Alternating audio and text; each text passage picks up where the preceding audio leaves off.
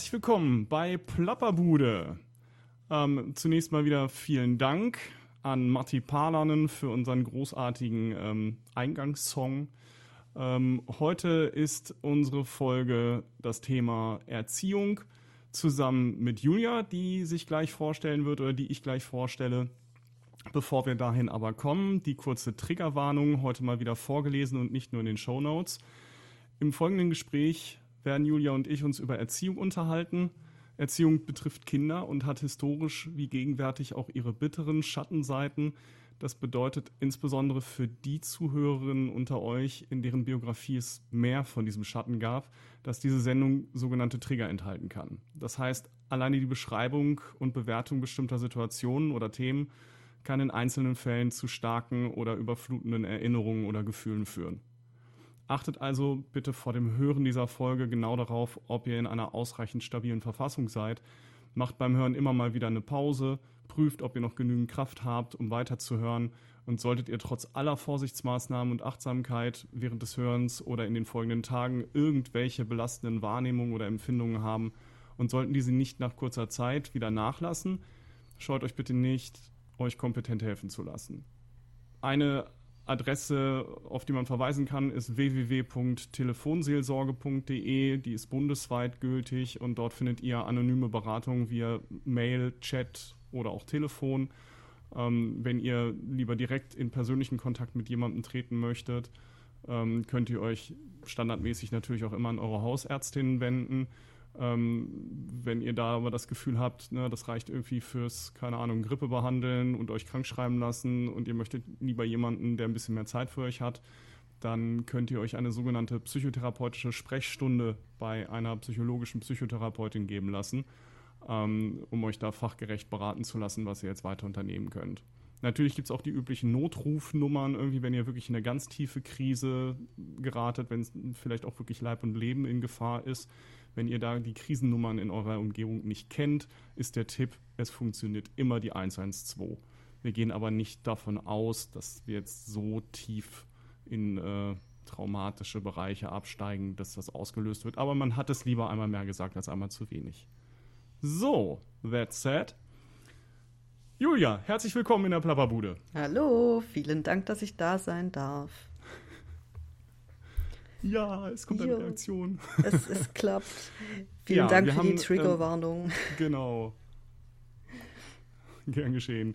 Wir haben ähm, letzte Woche schon mal ähm, einen ersten Aufnahmeversuch gemacht, haben uns aber nochmal entschieden, da das halt wirklich so erstmal eine Übung war, miteinander auch ein bisschen da warm zu werden.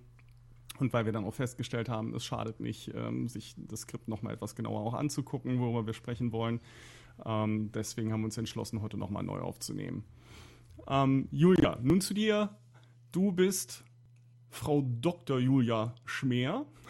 Genau. Und äh, das, ich glaube, den Doktor darfst du schon ein bisschen länger führen, oder? Ich darf schon länger damit angesprochen werden. Ich habe meine Doktorurkunde noch nicht, daher darf ich ihn quasi nur so. Aber ich werde sie bekommen, also das ist jetzt in trockenen Tüchern, aber ich habe die noch nicht, das heißt, ich habe es noch nicht im Pass drin stehen. Ich werde im Arzt, beim Arzt noch nicht so angesprochen. Ah, ja. Aber ja, du darfst mich da so ansprechen. ich bevorzuge ja auch gern die Ansprache Frau Dr. Mama. Meine Kinder finden das super ja, witzig. Ja. genau. Soll ich okay. mich vorstellen? Möchtest du um, mich ähm. vorstellen? Ich bin keine Ärztin, nur um das noch ja, zu Nee, du kannst dich gerne vorstellen, aber du kannst mal kurz erzählen, worin du deinen Doktor gemacht hast. Ich habe meinen Doktor gemacht in mittelalterliche Sprache und Literatur. Das heißt, ich bin ein, äh, eine Dr. Phil, also eine Doktorin der Philosophie, Aha. weil komischerweise die Germanistik da drunter fällt in, an den meisten Unis. Ähm, ich habe promoviert über Marienmetaphern ähm, und mein Nebenfach war Aha dementsprechend evangelische Theologie, nicht katholische Theologie. Und das führt natürlich dazu, dass ich bei den meisten abgespeichert bin als die Theologin. Aber tatsächlich bin ich die Germanistin. Und äh, ja, aber studiert ja. habe ich Deutsch und evangelische Religionslehre. Also ich bin so ein bisschen Theologin. Aha. Okay. es werden genau. sich wieder nur und, alle merken, dass ich also Theologie ich meine, gemacht habe. Wir kennen uns ja schon ein bisschen, wir haben uns ja auch schon ein bisschen Bitte? Es werden sich wieder nur alle merken, dass ich irgendwas mit Theologie gemacht habe, aber das, das ist in Ordnung. Genau, wenn wir das jetzt, wenn wir das jetzt noch häufig genug erwähnen, irgendwie wird Ja. das auch so bleiben. Genau. ähm, genau. Äh, und gegenwärtig machst du dann jetzt was? Also du hast deinen Gegenwärtig- Doktor gemacht und wie geht's jetzt weiter bei dir? Genau, und gegenwärtig bin ich Hausfrau, Mutter und Feministin. Das sage ich immer dazu, weil anscheinend muss man das da dazu sagen. Also ich bin derzeit Hausfrau und Mutter. Das ist so der, Okay. der Und Stand dieser der Dinge. Zusatz, der ist immer wieder erforderlich, weil die meisten, weil die meisten Menschen ähm, Hausfrau und Mutter sein nicht mit Feminismus verbinden. Genau. Sehr, ähm, ich, ich kann empfehlen, wer sich für diesen äh, Zusammenhang interessiert zwischen Feminismus und Hausarbeit, kann ich sehr empfehlen, äh, die Angelika Dietzinger, äh, nur so um den Namen mal gesagt zu haben. Die hat dazu einiges geschrieben. Eine Professorin, bei der meine Mutter studiert hat tatsächlich, aber die ist noch nicht so alt, weil meine Mutter hat erst vor kurzem studiert. Ähm, also ganz aktuell. Ah, okay. Und die hat da relativ, relativ Ja. viel zu Arbeit von Frauen äh, auch geforscht. Und ähm, nur weil mir das relativ häufig begegnet, dass irgendwie Hausarbeit und Feminismus nicht, nicht zusammenpassen sollen, angeblich, ähm, tatsächlich passt das zusammen. Ich bin der lebende Beweis, sozusagen. Aber zum Thema. Ähm, gibt, es, gibt es zu dieser Angelika Dietz dann irgendwie noch einen Link, den du nachfügen kannst? Das oder? kann ich, ja, da kann ich eventuell was nachfügen. Das, das schicke ich dir dann noch. Okay, ich dann werden wir das gegebenenfalls gelesen, in die. Shownotes einfügen. Genau. Ja. Die, die, die kann man höchstens äh, in Und der Suchmaschine. kann das sein, dass wir einen leichten Lag in der Übertragung haben? Kann sein, ich weiß es nicht. Ich höre keinen Lag. Okay. Deine Reaktion kommt für mich immer ein bisschen verzögert. Also dann, Das, aber es wird ja getrennt aufgenommen. Im Notfall kann ich da so ein bisschen rumzerren und schieben. ja, ich hoffe es. Okay. Ich versuche Genau. nichts anzufassen. Soll ich noch sagen, warum mir Erziehung wichtig ist oder nicht? Das, das machen wir sofort. Ähm, einmal will ich kurz für die Hörerinnen und Hörer vorwegnehmen, was heute überhaupt so ähm, die Abschnitte sind, damit die sich grob orientieren können. Ihr könnt es zwar dann auch in den Shownotes sehen, aber einmal wird es darum gehen, genau diese Frage zu klären. Warum reden wir hier heute über Erziehung? Was ist eigentlich der Anlass? Es wird darum gehen, ähm, das Konzept Attachment Parenting als ähm, relativ prominente Konzeption für das Konzept bedürfnisorientierter Erziehung vorzustellen. Es wird um die Kritik dieses Konzeptes gehen, ähm, unsere Bewertung und Einordnung, die wir gemeinsam dann vornehmen, natürlich. Ne? Denn äh, Anlass ist eben auch, dass ähm, es von, von Julias Seite aus äh, da auch durchaus eine kritische Sichtweise gab und ich mich anlässlich dessen überhaupt erstmal mit dem Thema Attachment Parenting beschäftigt habe. Und natürlich versuchen wir am Ende so eine Art gemeinsames Fazit daraus zu ziehen. Genau, und dann kommen wir jetzt, genau wie du es gerade wolltest, zu dem Punkt, zu der Frage, ähm, was macht jetzt Erziehung gerade eigentlich zu so einem wichtigen Thema für dich? Also für mich natürlich, ich bin zu Hause mit zwei kleinen Kindern. Das ist die Phase, in der man wahrscheinlich, in der ja jeder und jede mit Erziehung zu tun hat, ähm, weil dann natürlich auch sehr viele äh, Tipps auf einen niederprasseln und ähm, also man sich eben im Idealfall in irgendeiner Weise damit auseinandersetzen muss. Das ist auch ganz gut. Das ist das eine, warum es mich interessiert, aber ich glaube, der wichtigere Aspekt ist, ähm, ich habe im Studium tatsächlich auch Pädagogik gemacht. Also ich habe komme sozusagen auch so ein bisschen aus dem Fach. Äh, ich habe auch in der Familie, meine Mutter arbeitet in der Zwischenzeit als Leiterin eines Kindergartens. Das heißt, auch da bin ich immer irgendwie in einem, auch in so einem professionellen Kontext mit drin bei dem, äh, in, im Thema. Und ja, da- das fand ich, also das, sind, das ist einfach ein Thema, das mich beschäftigt. Und zwar nicht nur beschäftigt, weil ich halt tatsächlich Kinder erziehe, sondern es beschäftigt mich auch schon lange auf einer, auf einer theoretischen Ebene. Und warum es mich dann im Kontext einer Plapperbude beschäftigt hat, war einfach der gesellschaftliche Aspekt. Also ich meine, Kinder sind nun mal die Erwachsenen von morgen. und so wie man es, ja, so wie sie erzogen werden, beziehungsweise so wie sie auch heranwachsen, wird unsere Gesellschaft prägen. Ob man will oder nicht. Also das, das wird einfach passieren. Und deswegen halte ich Erziehung für, für eine extrem wichtige Kategorie. Das da wirst du ähm, von einem Psychotherapeuten natürlich wenig Widerspruch erwarten können. da stimme ich also entsprechend zu. Ja. Ähm, wie, also du, du hast das jetzt beschrieben, ähm, Mensch, das ist auch so einer persönlichen Betroffenheit und dass es da ganz viele Tipps gibt und das heißt, ähm, bedürfnisorientierte Erziehung ist so ein Begriff, der dann irgendwie immer mal wieder auftaucht, der auf dich als Mutter auch, glaube ich, dann immer mal wieder zugekommen ja. ist. Ähm, was, was ist dir da konkret sozusagen an diesem Ansatz irgendwie aufgestoßen? Also was mir konkret aufgestoßen ist. Also jetzt ist, ohne eine, eine, komplette Kritik vorwegzunehmen, ne? nee. ne? aber ähm, so was war sozusagen der Anlass dann zu sagen, ich glaube, da müssen wir mal drüber reden. Genau, also im Prinzip habe ich auch dieses theoretische Fundament, also dass es tatsächlich diesen Begriff gibt, dieses Attachment Parenting, das kannte ich jetzt vorher auch noch nicht. Das habe ich jetzt auch in Vorbereitung hierauf äh, so richtig durchstiegen, sagen wir es mal so, oder zumindest mal wahrgenommen. Mhm. Ähm, was ich erlebt habe, war einfach dies, dieses Schlagwort Bedürfnisorientierung, das dann so rumgegeistert hat und ich in den Zusammenhang gebracht habe mit Verhalten von Eltern, das ich beobachtet habe und das ich nicht verstanden habe. Das war eigentlich für mich mein, mein Ausgangspunkt. Und ich habe mir dann eben so meine Schlüsse gezogen und habe mir gedacht, okay, was, was ist das, was sie da gerade machen? Ich halte das, das widerspricht irgendwie so ein bisschen dem, was ich, was ich unter Erziehung verstand. Es hat, es kam dann ganz oft dieses, ja, aber man muss irgendwie auf seinen mütterlichen Instinkt hören. Das kam dann ganz oft, wo ich mir so dachte, ja, aber mein mütterlicher Instinkt sagt mir auch andere Dinge als das, was da gerade passiert. Also es, es war so, es war so eine Gemengelage von, von verschiedenen Sachen, die geschwankt haben zwischen meiner absoluten Zustimmung, wo ich wirklich sagte, ja, so, das hm. sehe ich auch irgendwie ein, das ist jetzt was, was Gutes für Kinder, und meiner absoluten Abneigung, wo, wo ich wirklich dachte, nein, das auf gar keinen Fall, also das, das kann so nicht, nicht langfristig gut sein. Und, und immer wenn sowas passiert, bin ich, bin ich interessiert. Und, und deswegen hat, hat mich das. das da stellte sich für dich sozusagen die Frage, was stimmt mit meinem mütterlichen Instinkt TM nicht? Sozusagen, das stellte sich mir die Frage, es stellte sich mir auch die Frage, wie, wie kann ich da eine, eine Haltung mir selbst erarbeiten, die irgendwie passt.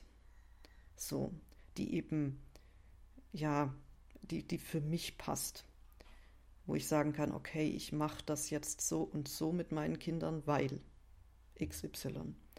Das, das waren so, so die Sache. Und dann natürlich ganz klar, ist einfach diese Überforderung, die ich sehe. Und diese Überforderung von Eltern habe ich, beobachte ich besonders dann, wenn es auch, also quasi bei den gleichen Eltern, die mit der Bedürfnisorientierung kommen. Und da gingen bei mir dann auch die Alarmglocken los. Und dann auch die Frage, was macht, also mir ist schon klar, dass Pädagogik bewegt sich gern mal in solchen Wellen, dass man sich abgrenzt von dem, was bisher gemacht wurde. So in meiner Familie war, war viel die, die Rede, also vor allem in meiner angeheirateten Familie, mit meiner Schwiegermutter habe ich da auch viel darüber geredet, dieses, wie, wie sich das wieder geändert hat zwischen diesem, äh, wie, wie heißt diese antiautoritäre Erziehung die es in den 70ern gab, mhm. wie, sich, wie man da wieder weg, weggekommen ist, wie man wieder mehr gesagt hat, nein, also Kinder brauchen schon irgendwie Regeln und, und äh, Anleitung. So, das, das war so ein Ding. Und das macht für Wo, mich wobei Sinn. Wobei man da hm? Ja, bitte. Wobei man natürlich insbesondere beim, beim Schlagwort antiautoritäre Erziehung darauf hinweisen muss, irgendwie die Anwendung dieses Konzeptes, ähm, die, äh, wie soll ich es formulieren? Ähm, es, es, gab das Konzept, es gab den Gedanken, aber die meisten Menschen, die sich als anti-autoritär erziehend beschrieben haben, haben diese Konzepte nicht eingesetzt. Ja, also das, das, das ja. war dann sozusagen der Unterschied zwischen anti-autoritär und keine Erziehung eigentlich. Genau, und das ist, und das war genau das, was, was mein, mein Verdacht war, was diese bedürfnisorientierte Erziehung heißt. Also ich hatte den genau, genau. gleichen Verdacht. Ich ja. hatte den Verdacht, da wird jetzt ein, ein neues Schlagwort benutzt, aber es wird eigentlich überhaupt nicht das umgesetzt, was da gesagt wird. Und ähm, mein anderer und mein anderer Kritikpunkt war einfach, dass ich mir dachte, im Moment, wenn ich die, an die Erziehung eben meiner Schwiegermutter denke, wenn ich die Erziehung meiner Eltern denke, ist da nichts, wo ich jetzt in meiner Erziehung sage, da grenze ich mich jetzt ganz krass ab, was ja eben bei der antiautoritären Erziehung damals gegeben war. Da hat man sich von was abgegrenzt, wo man einfach gesagt hat, nein, das war, das, das ist nicht gut für Kinder. Und diesen, das habe ich nicht verstanden dadurch, dass das für mich nicht gegeben war, etwas, wogegen ich mich krass abgrenze, habe ich auch nicht verstanden, warum man plötzlich jetzt ein pädagogisches Konzept braucht, das, das trotzdem irgendwie neu ist und sich eben trotzdem abgrenzt. Also, weil so wurde sich ja also so wurde mir das auch verkauft. Also so, so, haben dann Frauen mit mir gesprochen, die dann gesagt haben, nee, und das, das geht ja gar nicht. Und ich das, das hat man ja früher nicht so und so gemacht und das war ganz schädlich, was man früher gemacht hat. Und ich dachte mir so, okay, ich bin jetzt ein Kind der 80er, kann jetzt nicht sagen, dass meine Eltern was mit mir gemacht haben, wo ich sage, boah, das verstehe ich überhaupt nicht. So. Ich mache sicher Sachen okay. anders als meine Eltern. Dann, dann machen wir mal Folgendes dann machen, dann machen wir gerade mal folgendes. Ähm, wir machen hier an dieser Stelle mal einen kurzen Cut und ich spiele ein bisschen Musik ein. Ähm, und was wir machen ist, wir verbinden unseren Anruf nämlich gleich nochmal, weil ich habe hier einen echten miesen Lag drin und ich fürchte, das wird für die Zuhörerinnen und Zuhörer nicht so richtig äh, attraktiv sein. Okay.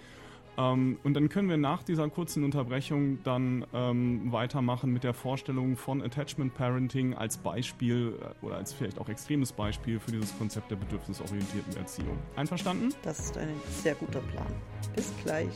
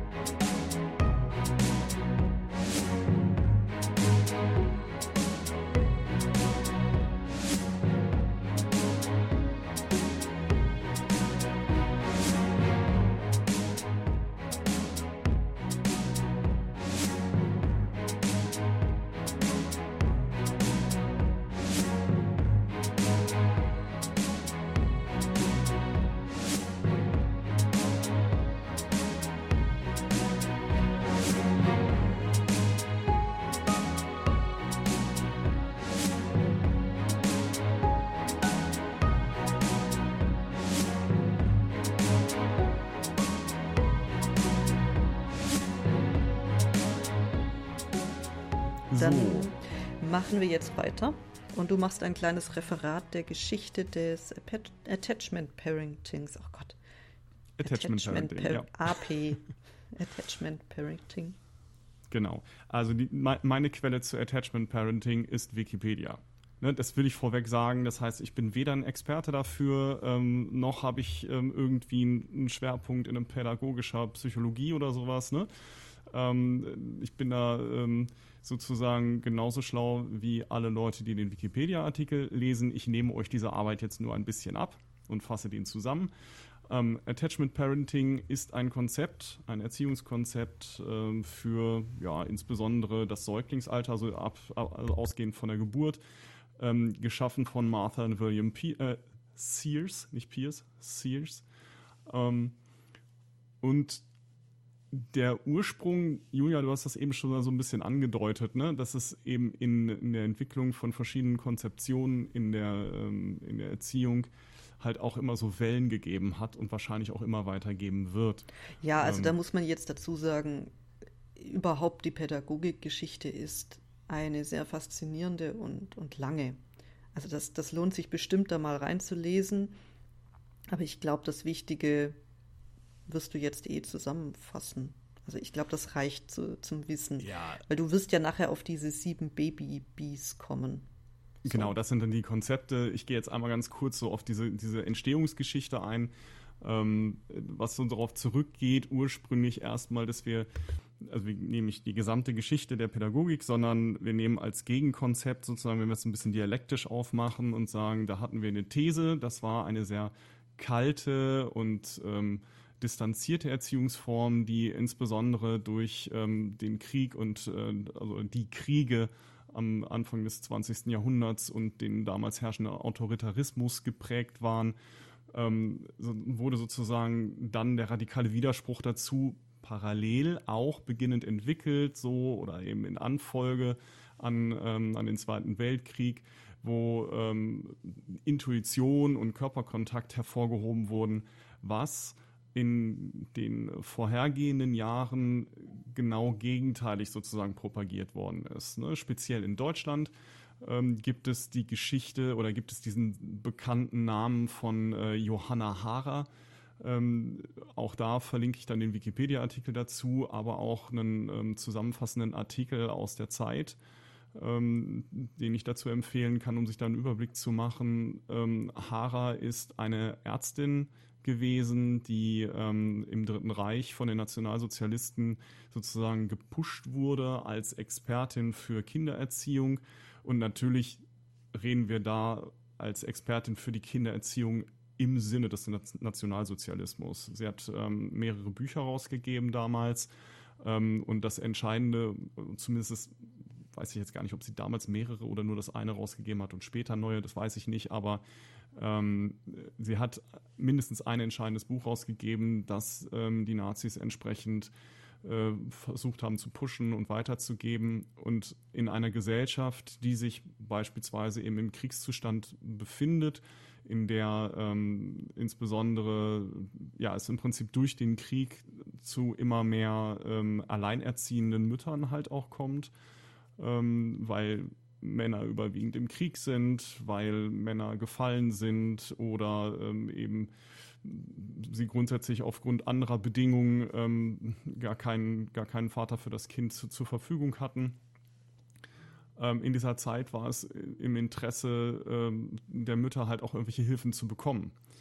Ähm, und diese Bücher boten den Frauen damals auch eine Möglichkeit, überhaupt einen Anhalt zu finden. Ja, in einer Zeit, in der man nicht mal eben bei Wikipedia nachschlagen kann, wie mache ich das am besten oder was gibt es da für Konzepte, ähm, sondern wo ich darauf angewiesen bin, äh, zu schauen, so wie machen das andere, wie wird das äh, familiär weitergegeben und wenn es dann aber zu einer Vereinzelung von Menschen kommt, unter anderem eben durch Krieg, ähm, dann ist so ein Buch sicherlich sehr interessant. Ähm, was macht das jetzt so speziell? Das macht speziell, dass ähm, Johanna Hara eine Erziehungsweise propagiert hat, die ähm, extrem distanziert war. Das heißt, ähm, Eltern sollten ähm, ihre Säuglinge möglichst gar nicht groß anfassen. Es ging darum, ähm, Kinder, wenn sie nicht einschliefen und schrien, einfach liegen zu lassen. maximal dorthin zu gehen, sich aber auch niemals, also an, an die Wiege zu gehen, sich aber nicht herunterzubeugen, nicht äh, mit bestimmten Lauten, mit irgendwelchen Spiellauten, dieses Babysäuseln irgendwie nicht nachzumachen, sondern immer nur wie ein Erwachsener zu sprechen. Ähm, dahinter, hinter diesem Schreien lassen stand dann auch das Konzept, dass das gut wäre für die Lungen und dass die Lungen davon geweitet würden und dadurch würde es gesunde, kraftvolle Kinder geben. Ähm, alles natürlich Dinge, die mit wissenschaftlichem Stand erstmal nichts zu tun hatten, sondern was irgendwie einem bestimmten Ideal entsprach ähm, und was auch damit zu tun hatte, was dann eben, äh, sage ich mal, nicht öffentlich gemacht wurde, war halt, dass ähm, Johanna Hara nicht etwa eine Kinderärztin war, was viele Leute, die die Bücher lasen, natürlich dachten. Ne? Die gab sich als ähm, Expertin für Erziehung aus ähm, und hatte aber tatsächlich mit Pädiatrie wenig bis nichts zu tun. Sie war nämlich Lungenfachärztin ähm, was vor dem Hintergrund dieser Aussage, dass ähm, das Schreien die Lungen weitet und dass das gut für die Kinder sei, natürlich irgendwie auch eine witzige Äußerung ist. Äh, äh eine, eine, witzige Feststellung ist. Das, äh, da schließt sich dann sozusagen so ein bisschen der Kreis. Ähm, es passte natürlich den Nazis insofern sehr gut in den Kram, als dabei ähm, extrem bindungsgestörte Kinder herauskamen. Das heißt, Kinder, die viel zu wenig Bindung von ihren Bezugspersonen bekamen. Ähm, ein, ein aufgestautes Bedürfnis nach angenommen werden, nach Kontakt, nach Sicherheit hatten. Ähm, und mit dieser distanzierten oder diesem distanzierten Verhältnis zu den Eltern erfüllten die Eltern eben gerade nicht dieses Bedürfnis, ähm, was diese Kinder natürlich extrem aufnahmebereit machte für die nationalsozialistische Jugendarbeit, ja, wo es dann äh, darum ging, äh, solche bindungswilligen Kinder aufzunehmen und dann eben an dieses ähm, Konzept der völkischen Gemeinschaft ja, zu ketten. Ja, dadurch konnte man sich im Prinzip sehr ideale, unterwürfige ähm, Charaktere heranzüchten, die sowohl für den Kriegsdienst als auch ähm, für das Wirken an der Heimatfront sozusagen, ja, als, als ideale Mutter, die dem äh, System weiter irgendwelche Babys gebärt und die Aufgaben erfüllt, die man von ihr will. Solche Kinder konnte man sich damit hervorragend heranziehen. Insofern passte das Konzept von Hara sehr gut in dieses harte, distanzierte, emotionskalte, also ja, ja doch emotionskalte Konzept des Nationalsozialismus. Ähm, emotionskalt ist vielleicht etwas falsch formuliert, weil Emotionen gab es sehr, sehr viel, aber eben nur einseitig. Ja, also Liebe, Mitgefühl waren jetzt nicht unbedingt die Stärken oder sind nicht die Stärken dieses Konzeptes. Ähm, Nochmal kurz äh, als, als Anmerkung, auch nach 1945 ähm, wie an so vielen Stellen in der deutschen Gesellschaft ähm, hat das natürlich nicht die Gesellschaft verlassen. Die Bücher von Hara ähm, stehen bis heute in verschiedenen Bücherschränken, werden bis heute an, ähm, an Mütter, werdende Mütter weitergegeben, aus Familienbeständen bis in die ich glaube, in die 80er Jahre sind die Bücher neu aufgelegt worden von Hara. Es sollte also kein Problem sein, die in irgendwelchen Antiquariaten noch zu bekommen. Und ähm, Hara selbst ist tatsächlich auch bis tief in die 60er Jahre noch im deutschen System als äh, Expertin in Anführungsstrichen äh, tätig gewesen. Sie hat nämlich bis 1965 laut Wikipedia noch in deutschen Gesundheitsämtern gewirkt. Ähm, und äh, da entsprechend ihre, nennen wir es mal, Kompetenzen irgendwie versucht weiter zu, weiterzugeben und weiterzubringen. Und ähm, wer, wer mal jemanden gehört hat, darüber zu, also zu schildern, also wenn, ah, ich fange nochmal an, wer, ja. wer eine Schilderung von äh, Geburten, also als Mutter bekommt man sowas ja sehr gern erzählt oder als werdende Eltern, so, so Geburtsgeschichten. Und Geburtsgeschichten aus den 60ern und 70er Jahren des letzten Jahrhunderts sind, also die stützen das würde ich mal ja. sagen, wenn man das, das hört. Und das ist, das werfe ich jetzt auch ein, weil es nachher zu diesen sieben Baby-Bs äh, ganz gut passt. Also eben, es wurde zum Beispiel äh, wirklich durchweg so gehandhabt, dass Babys direkt nach der Geburt getrennt wurden von den ja. Müttern, um die Mütter ja. zu schonen. Oder es ist überhaupt ein, äh, ja, die, die ganze, der ganze Geburtsvorgang wurde sehr, ähm, ja, ärztlich überwacht. So, mhm. also man, äh, ich, ich möchte da jetzt, glaube ich, nicht so sehr auf Details eingehen, aber es, aus heutiger Perspektive schockiert es einen. Also die, die, ja, also man hat im Prinzip die Arbeit der Hebammen komplett beiseite geschoben und das alles medizinisch überwacht und das passt halt hierzu. Mhm. Also es sollte ja, alles so ein, ein kontrollierter so das Kinderkriegen an sich zu so einem medizinisch kontrollierten Vorgang gemacht werden. Ja, ja. So ein patriarchal kontrollierendes System, ne? Genau. Ähm, also dazu, dazu kann ich auch kurz anmerken, irgendwie, weil du sagtest, ne, bis 60er, 70er Jahre, ich kann auf jeden Fall auch sagen, und das gibt es aber auch heute noch, dass ähm, meine Mutter mir berichten konnte, dass äh, als ich als Baby geboren war, Ende der 70er Jahre, dass ähm, ihre, ihre Eltern, ähm, als, als sie mich mitnahmen zu denen zu Besuch und äh, ich dann irgendwie schrie, ähm, dann ihr halt auch gesagt haben, ja, musst du schreien lassen, dann, dann macht er das auch nicht ständig. Ne? Dann, dann hört ja. er, irgendwann hört er auf. So. Ja. Ähm, das, meine das Eltern haben sich damals erfreulicherweise entschieden, ähm, uns sich daran zu erinnern, dass sie mit ihrer eigenen Erziehung so mäßig glücklich waren und sich, äh, haben sich gemeinsam entschieden, sie würden das gerne anders machen. Entsprechend bin ich anders äh, behandelt worden. Ja, ich habe sogar das große Glück, dass meine Omas, die auch genau, also das aufgenötigt bekommen haben, dieses Verhalten, mhm. sich einfach mehr oder weniger nicht dran gehalten haben. Ja. Zwar ja. mit schlechtem Gewissen, das ist ja das, das Traurige daran, aber ja. es, das war eben so. Sie, sie also schle gedacht, schlechtes nee. Gewissen, weil sie sozusagen gegen die gesellschaftliche Norm verstießen, genau. die man ihnen vorgegeben hat. Ja, okay. Genau. Ja. Oder weil es ihnen so schwer fiel. Also meine, also die, diesen Satz höre ich, habe ich auch schon öfter gehört von älteren Damen, die dann sagen, oh Gott, und das war so schlimm, das Kind nachts schreien zu lassen. Ja. So, das, ja. das ist quasi das ist ja das Perfide daran. Was du sagst, ist, diese Theorien sind sehr hilfreich gewesen für Mütter. Also das, deswegen sind die wahrscheinlich auch sehr. Genau, es gab halt gewesen. überhaupt einen Ansatz sozusagen, an dem man sich genau. halten konnte, wenn man nichts wusste. Ne? Ja, und es ja. ist auch so, dass äh, mir haben sie das im Kindergarten, wurde ich auch schon darauf angesprochen und die haben mir das auch gesagt, man muss sich eben ein bisschen entscheiden, möchte man ein Kind, das angepasst ist und sich an Regeln hält und, und bestimmte fixe Regeln annimmt. Das macht natürlich den Alltag einfacher. Oder möchte man ein, ein Kind, das auch selbst Entscheidungen trifft und eine starke Persönlichkeit ist? Aber auch darauf möchte ich nachher nochmal zurückkommen.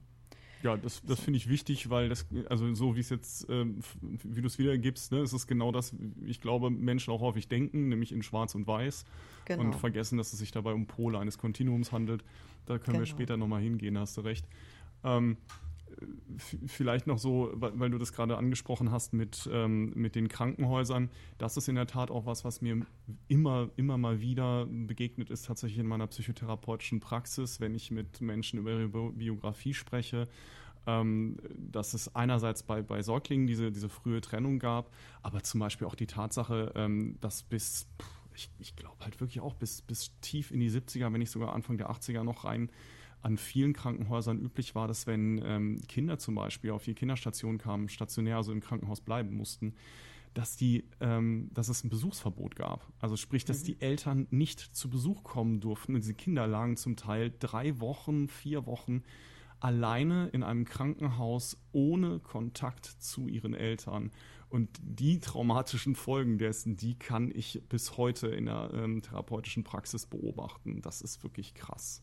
Ja. ja. Das glaube ich auch sofort. Und ich könnte mir gut vorstellen, dass das eine Folge ähm, sozusagen auch immer noch dieses, dieses Hara-Konzeptes sozusagen ist, insbesondere in Deutschland. Ja, definitiv. Also es ist, kann ich mir auch nur so, so erklären, muss ich ehrlich, ehrlich gestehen. Also weil ja. es, ich bin da eben auch sehr gegen Schwarz-Weiß und äh, aber in, in dem Fall, ich erwische mich selbst natürlich auch dabei so manche, mhm. manche Dinge ähm, einfach zu denken oder so, so im Gefühl drin zu haben, wie, wie das doch zu sein hat. Ja, aber, es sickert immer wieder so ein. Ja. Genau, aber auf der anderen Seite gibt es natürlich auch schon in den 60ern, da wirst du jetzt ja auch noch drauf kommen, glaube ich, dann ja. die Bindungstheorie. Genau, die, Ainsworth und Bowlby, genau. relativ bekannte Namen in der Ent Entwicklungspsychologie, ähm, ähm, die dann diese Bindungstheorie entwickelt haben, die ähm, die Bedeutung dieser sicheren Eltern- und Kindbeziehung dann im Gegensatz dazu halt hervorheben. Ja? Ähm, tatsächlich werde ich diese, diese Theorie nicht zusammenfassen. Das ist ein komplettes Thema für sich und eh, dass ich mich da einarbeite. Aber das ist eben sozusagen der, der Startpunkt ähm, oder ja, angefangen, das zu erforschen, haben die halt auch deutlich vorher schon. Ne? Die haben halt auch schon in den 40er Jahren begonnen, irgendwie ihre Forschung dazu zu machen. Also Bowlby, Ainsworth und äh, da sind noch einige andere Wissenschaftler bei, die hatten schon das Konzept, ne, dass das, was bis dahin galt, halt irgendwie so nicht okay war und haben halt versucht, ähm, entsprechend dem entgegenzuforschen und haben dann Ende der 60er Jahre diese, diese Bindungstheorie dann erstmalig in dieser Ausführlichkeit formuliert. Das ist so der Zeitpunkt, wo das ähm, ein höhere, höheres Maß an Öffentlichkeit bekommen hat, wissenschaftlicher Öffentlichkeit ähm, bis so, solche Erkenntnisse, ne, solche, ja, solche Ergebnisse dann in die Gesellschaft durchdringen und möglicherweise sogar äh, vorherrschend werden, das dauert halt sehr, sehr lange. Das sieht man bei allen möglichen Themen in der Pädagogik und Psychologie immer sehr genau und in anderen Wissenschaften mit Sicherheit auch. Ähm, aber diese, diese Bindungstheorie, die das dann eben so hervorhebt, dass die Bindung zwischen Eltern und Kind total wichtig sind, dass ähm, unsichere, äh, unsichere Bindungsstile bei Kindern, also die haben halt diese Bindungsstile sicher, unsicher, ambivalent, was gab es noch? Äh, ich weiß es auch gar nicht, aber ich weiß, nee, dass es unterschiedliche. Also was ich weiß, ist, was wir im Studium dazu gelernt haben, ähm, war dass, dass diese Bindung zu beobachten, das war eigentlich dieser Ansatzpunkt, dass die, die Forscher damals eine bestimmte Beobachtung erwartet haben und dann aber feststellen mussten, dass genau das Gegenteil eingetreten ist von dem, was sie gedacht haben. Also sie haben, sie haben verschiedene Tests gemacht mit, mit Kindern hm. und haben dann festgestellt, dass die Kinder mit einer sicheren Bindung die waren, die nicht geweint haben, wenn die Mutter den Raum verließ. Das war so diese ja. überraschende Beobachtung, weil sie eben angenommen haben, ja, so ein Kind, das sicher gebunden ist, das, das mag immer bei seiner Mama sein und so weiter. Und mhm. dass das eben nicht eingetreten ist. Und das Ganz genau, ja. erwähne ich jetzt auch nur deswegen, um das zu untermalen, was du gerade gesagt hast. Es ist tatsächlich ein sehr, sehr komplexes Feld, weil diese Beobachtungen auch eben extrem differenziert sind, weil ein Kind, das unsicher gebunden ist, beziehungsweise ein Kind, das gelernt hat, dass sein Schreien nichts wirkt, weint ja auch nicht, wenn, das, ja. wenn die Mutter aus dem, aus dem Raum geht, sozusagen. Genau. Also genau. dieses quasi. Also du beschreibst gerade, wenn ich das kurz einwerfen darf, mhm. du beschreibst gerade den sogenannten fremde Situationen-Test ne, genau. von, von äh, Bowlby und Answorth. Ähm, so, so ganz kurz ähm, das war ein Raum, in den wurden Mütter und ihre Kinder halt reingebracht. Die Kinder konnten da drin auch spielen. Man hat dann ähm, durch eine Einwegscheibe beobachtet, äh, wie verhalten sich die Kinder so in dieser Situation. Es ist ja ein fremder Raum, den kannten die mhm. nicht. Wie gehen die damit um? Sie haben dann ähm, irgendwann eine, eine Versuchsleiterin halt da reingeschickt in den Raum, das war also eine fremde Person mit im Raum. Dann hat man da natürlich geguckt, wie reagiert das Kind darauf, wie geht das Kind mit dieser Person um. Ähm, dann hat man halt geguckt, was passiert denn, wenn jetzt die Mutter rausgeht und nur diese fremde Person bleibt drinne. Ne, das war genau das, was du gerade beschrieben genau. hast. So normalerweise hat man halt angenommen, oh Gott, so ein Kind mit, mit starker Bindung, das wird sofort anfangen zu weinen und es stellt sich raus, nein insbesondere die Kinder, die ein gutes Verhältnis zu ihren Eltern haben, ein sicheres Verhältnis zu ihren Eltern zeigen, reagieren eben nicht panisch in der Situation, beziehungsweise manche fangen halt auch an zu weinen, hören aber sehr schnell damit auf und finden sich dann in dieser Situation wieder. Ähm, und es gibt, ähm, Entschuldigung, wenn ich dir jetzt so sozusagen da ins. Wort gefallen bin, aber weil ich, ich, ich habe natürlich gerade schnell Wikipedia aufgemacht, ähm, damit wir mal diese Bindungstypen nennen. Ähm, es gibt eine sichere Bindung, es gibt unsicher vermeidende Bindung, unsicher ambivalente Bindung, desorganisiert, desorientierte Bindung. Ähm, das sind diese, diese Bindungstypen. Genau. Und ähm, ja. Ja, aber das es untermalt halt auch sehr schön, dass dieses Kriterium, worauf wir ja auch noch kommen, des Nichtschreiens, ist ganz ja. schwierig bei Kindern, ja. weil eben ja. Schreien mehr, also Schreien ist eben kein On-Off-Ding. Also so quasi entweder es schreit oder es schreit nicht.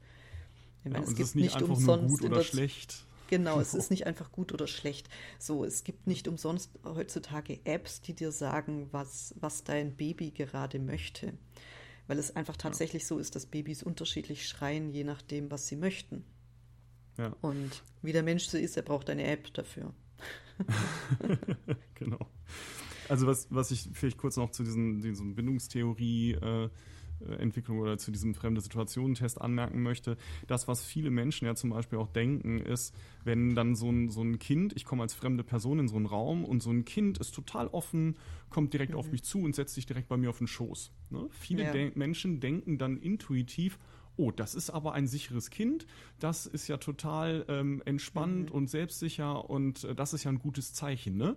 Ja. So, und das ist exakt das, wo wir heute sagen können, nein, ist es nicht. In der Regel ist das gar kein gutes Zeichen, sondern spricht eher für diese Desorientierung. Das heißt, dieses Kind erlebt das kann man jetzt auch wieder nicht für jede Situation so übergreifend sagen, kann, aber eben ja. insgesamt ist es so, dass man ähm, solch ein Verhalten vor allen Dingen bei den Kindern findet, die keine sichere Bindung zur Mutter haben oder überhaupt zu ihrer Bezugsperson, es dreht sich ja nicht nur um Mütter dabei, ähm, und dass Kinder, die keine sicheren Beziehungen in ihrer natürlichen Umgebung finden, die zeigen dieses indifferente Verhalten gegenüber anderen und suchen Bindung und Beziehung sofort bei jeder anderen Person. Auch etwas, was man später im Erwachsenenalter zum Teil immer noch sehr gut beobachten kann und äh, dadurch manchmal durchaus Rückschlüsse auch oder Prognosen treffen kann, was einem eine Person dann später über ihre Biografie erzählen wird. Das so am Rande, ja. Genau. Aber ähm, was, warum, erzähl, äh, warum erzählst du das? Ist ja nur deswegen, weil eben Sears, Martha und William heißen sie. Genau, Martha und William Sears. Ähm, die sich eben genau darauf bezogen haben. Genau. In ihrer Entwicklung von, von so den wichtigen Punkten. Von Attachment Parenting, genau. Ja. Genau. Genau, und dann hast du es vorhin auch schon angekündigt, dann gibt es von denen äh, postuliert diese sieben Baby Bees. Ihr werdet das jetzt nicht nachvollziehen können, weil ich nicht die englischen Begriffe benutze. Ich habe sie mir auch nicht mal angeguckt, aber das ist halt so dieses Schlagwort, unter dem das läuft. Ähm, und ich gehe die einmal durch. Der erste oder das erste B ist ähm, Körper- und Augenkontakt zwischen Mutter und Kind sofort nach Geburt. Ganz wichtig. Ne? Und da haben wir das, was du eben gesagt hast. Ne? Früher gab es diese unmittelbare Trennung nach der Geburt von Mutter und Kind. Sears, äh, und Sears sagen dann im Kontrast eben genau dazu, ganz im Gegenteil. Ne? Die haben die Hypothese aufgestellt, es gibt ein ganz kurzes Zeitfenster unmittelbar nach der Geburt, in dem enger Kontakt die Bindung besonders fördert. Das wäre ganz wichtig. Problem daran, dafür gibt es keinen empirischen Beleg, dass es dieses kurze Zeitfenster gibt. Also es ist nicht grundsätzlich so, dass man jetzt wissenschaftlich sagen müsste, nö, braucht man nicht den Kontakt ähm, oder dass es nicht hilfreich wäre. Aber es gibt halt für diese Hypothese, dass wenn, wenn man da jetzt so eine Trennung herstellt, aus welchen Gründen auch immer, dass das so traumatisch ist, dass die Beziehung zwischen Mutter und Kind nicht mehr sinnvoll entstehen kann, dafür gibt es erstmal keine Belege. Was ja auch schwer empirisch zu prüfen ist, muss man dazu sagen. Ne? Aber entsprechend auch Sears und Sears haben dazu natürlich keine Experimente gemacht, sondern es beruht auf äh, Beobachtungen, nennen wir es einfach mal. Ne? Und nicht unbedingt systematischen. Wie gesagt, das, ich würde da zu allen Punkten was nachher dazu sagen wollen. Auch genau. deswegen, weil das sind im Prinzip alles Punkte, die ich von vertrauenswürdiger Stelle auch so an die Hand gegeben bekommen habe. Also man ja. bekommt, wenn man Babys bekommt im Kindergarten, äh, im, im, auf der Kinderstation im Krankenhaus, bekommt man so Zeugs gegeben. Genau. Das war werden, jetzt etwas das, abwertend. Genau. Das ist nicht abwertend gemeint gewesen jetzt gerade, aber also deswegen, wir, ich sage jetzt nichts das, dazu. Wir nehmen das, ähm, also wir werden das nachher alles aufnehmen. Ähm, ich werde jetzt diese Baby Bees so einmal vorstellen. Ich werde aber immer auch dazu sagen, ähm, was sozusagen der bis dato wissenschaftliche Einwand zu diesem genau. Punkt ist.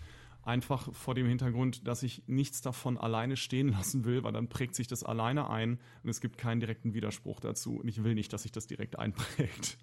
Das, ähm. das, ist sehr, sehr lobenswert. Aber ich wollte das nur vorausschicken, warum, warum das jetzt lohnenswert ist, sich diese sieben Bs mal anzuhören. Ganz hervorragend.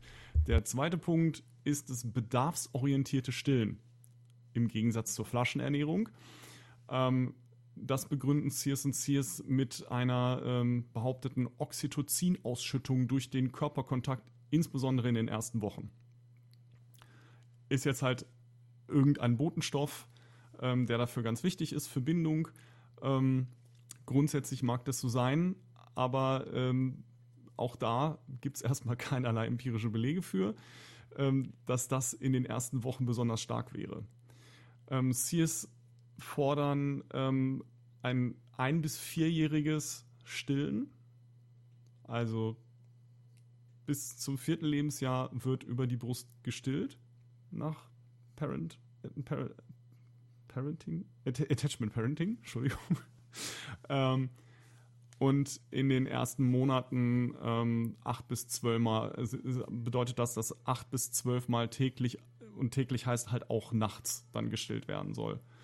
Ähm, in den ersten sechs Monaten behaupten Sears Sears, ähm, seien Säuglinge auch gegen alles andere außer Muttermilch ohnehin allergisch. Ähm, dafür haben sie wohl irgendwelche Studienergebnisse angegeben, wo heute aber relativ klar im, im wissenschaftlichen äh, Konsens gesagt wird, diese Studien waren Artefakte. Die Ergebnisse, die das behaupteten, ähm, dass äh, Säuglinge da allergisch seien, die waren tatsächlich nicht haltbar. Ähm, randomisierte Stu Studien, mit denen man das prüfen kann, gibt es aber eben nicht, weil das ethisch einfach nicht möglich war, nicht durchzuführen. Ähm, also man kann auch da sagen, so, äh, ob das jetzt tatsächlich nachweislich ist, dass das besser ist als Flaschenernährung, es ist wissenschaftlich zumindest nicht belegbar.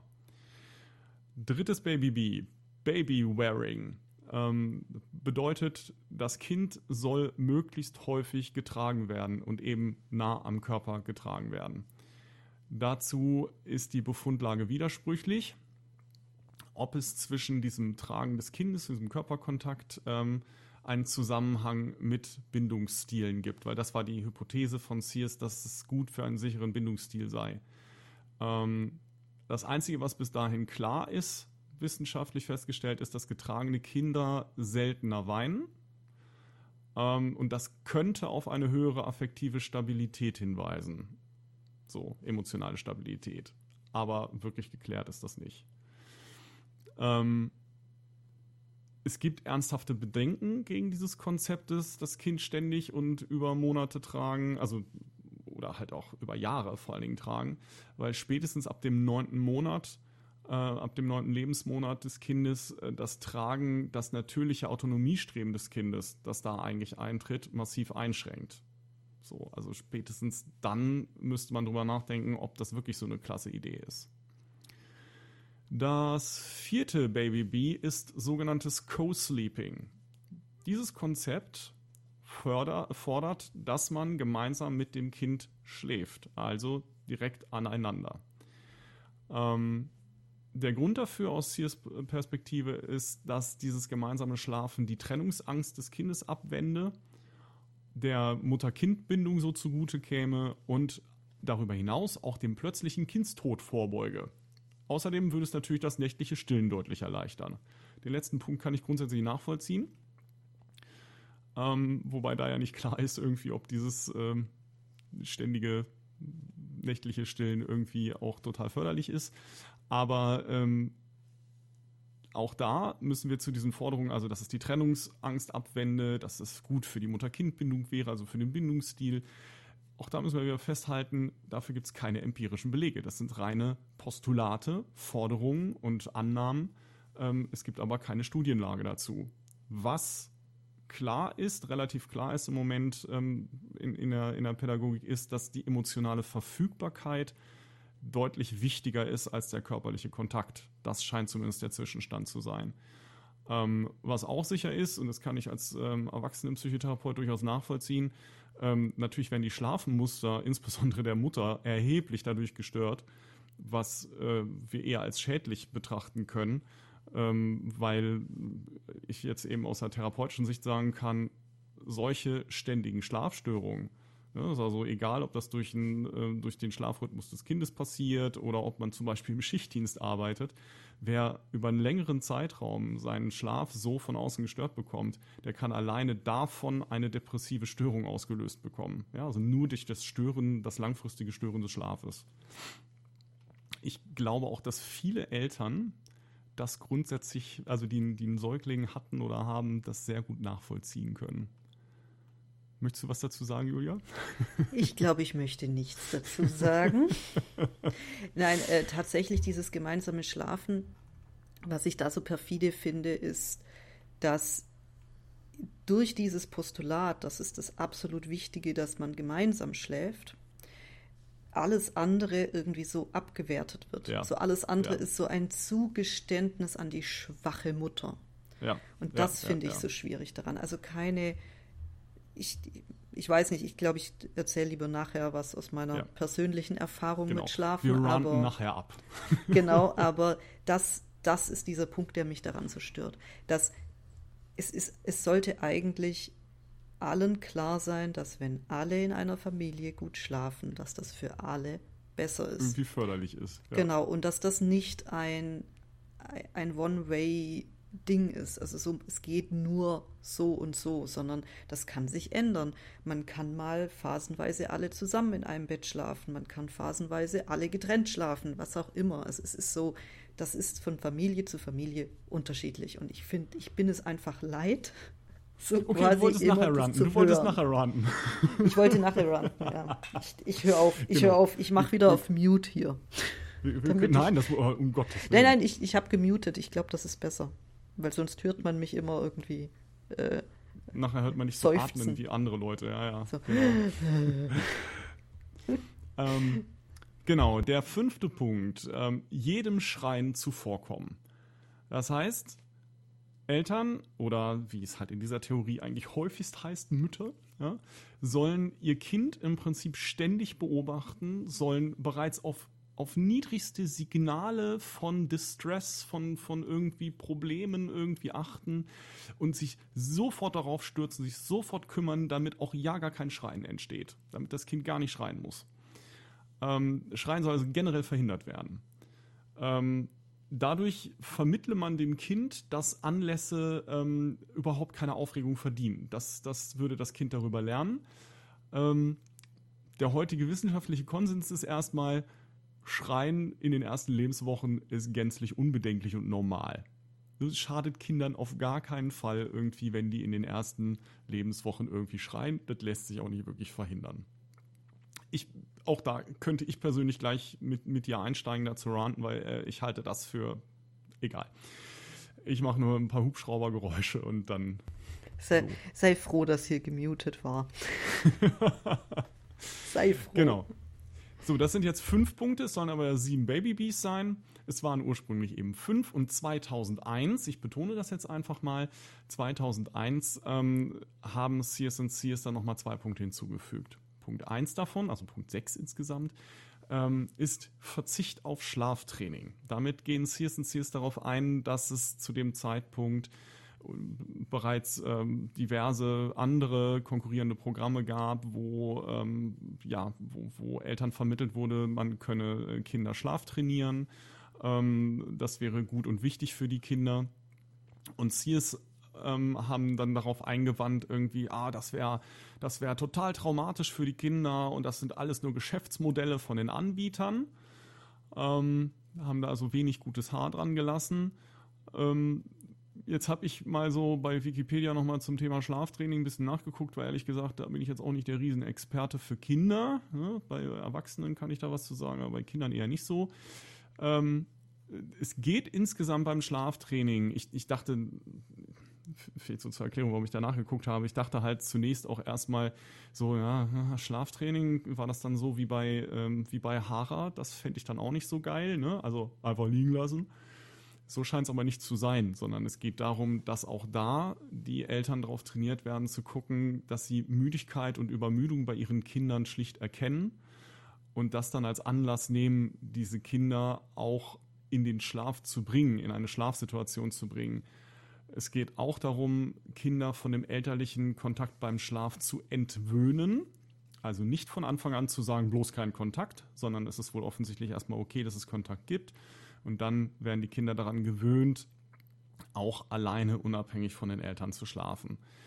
Ähm, was man zumindest wissenschaftlich dazu sagen kann, ist, dass man, ähm, also da wird eine Studie von 2012 zitiert, ähm, dass Mütter von einschlaftrainierten Kindern seltener an Depressionen, also ja, seltener an Depressionen leiden da sind wir bei dem, was wir eben schon besprochen hatten, ne? an unserer Hypothese irgendwie, dass äh, so dieses gemeinsame Schlafen möglicherweise mindestens für einen Teil der Familie nicht nur von Vorteil ist.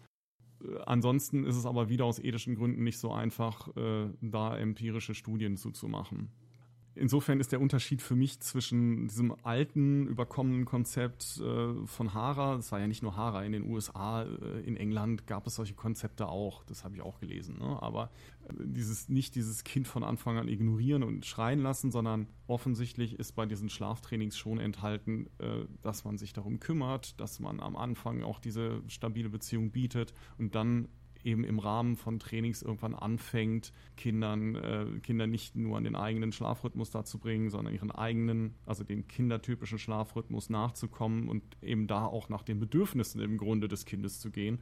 Insofern ich nicht ganz nachvollziehen kann, wo das Problem von Sears Sears da war. Das, das ist aber immer das Problem mit der differenzierten äh, Betrachtungsweise. Weil ich habe auch dieses ja. äh, von diesem Buch gelesen, dieses mit dem Schlaftraining. Da gab es jetzt irgendwie so ein sehr, sehr kritisiertes Buch. Und der, wurde, der Dame wurde mhm. dann genau das vorgeworfen, dass sie hier diese Methoden von der Hara wieder aufwärmt. Und mhm. ich habe dann ein Interview mit ihr gelesen.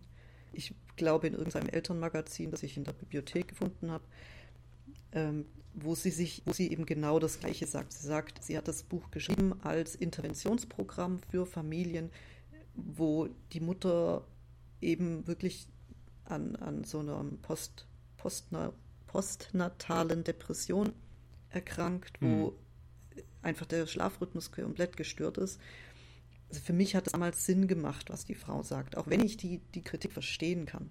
Also ich kann das verstehen, dass, dass sich das ganz erstmal alle Alarmglocken hochläuten, wenn man hört, ja, man soll das Kind in einen dunklen, ruhigen Raum legen und den Raum verlassen. So, das natürlich hört sich das erstmal ganz kalt, gefühlskalt an, aber man muss eben auch bedenken, wir leben in einer Welt, wo die meisten Erwachsenen auch schon Probleme haben einzuschlafen, weil wir haben Lichtverschmutzung, wir haben unsere Handys die ganze Zeit an, wir haben äh, Tagesabläufe, die, die uns abends, was weiß ich, noch bis spät abends arbeiten lassen und wir kommen nicht zur Ruhe. Und diese Erwachsenen sollen dann kleinen Kindern nahebringen, dass irgendwann Abend ist und jetzt Zeit ist zum Schlafen. So. Ja. Und das ist einfach auch vielen Erwachsenen nicht klar, dass, dass die meisten Babys das lernen müssen, wann Tag ist und wann Nacht ist und wann Schlafenszeit ist und wann nicht Schlafenszeit ist.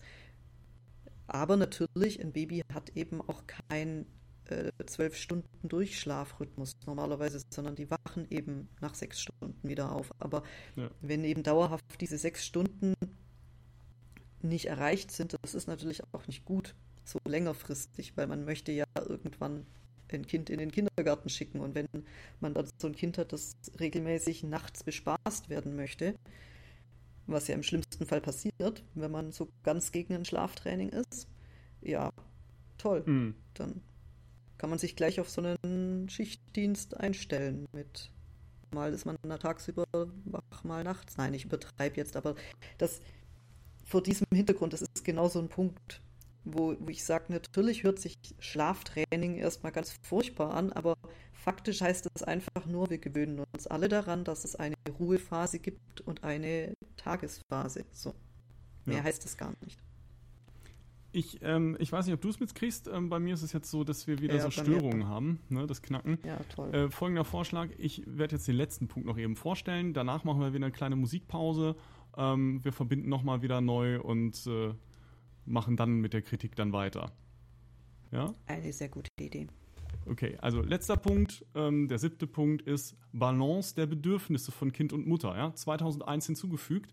Ähm, Sears schlagen diverse Maßnahmen vor, um dem Burnout der Frau, ja, also es ist genauso formuliert, vorzubeugen. Und zwar zum Beispiel durch Einbezug des Mannes. Einbezug des Mannes. Ja? Ähm, das heißt, auch da etwas, was, worauf wir später halt auch nochmal wiederkommen, ähm, wieder zurückkommen werden. Da sind halt auch schon so ähm, Gesellschaftsmodelle mit enthalten in, in diesen Überzeugungen von Sears Sears, die kritikwürdig sind. Ähm, und auch das natürlich 2001 nicht unbedingt die Speerspitze der Emanzipation aus meiner Sicht. Ähm, zumal sie selber auch noch behaupten, ähm, dass Attachment Parenting ähm, der feministische Gegenentwurf sei zur Übermacht mehrheitlich männlicher Ärzte.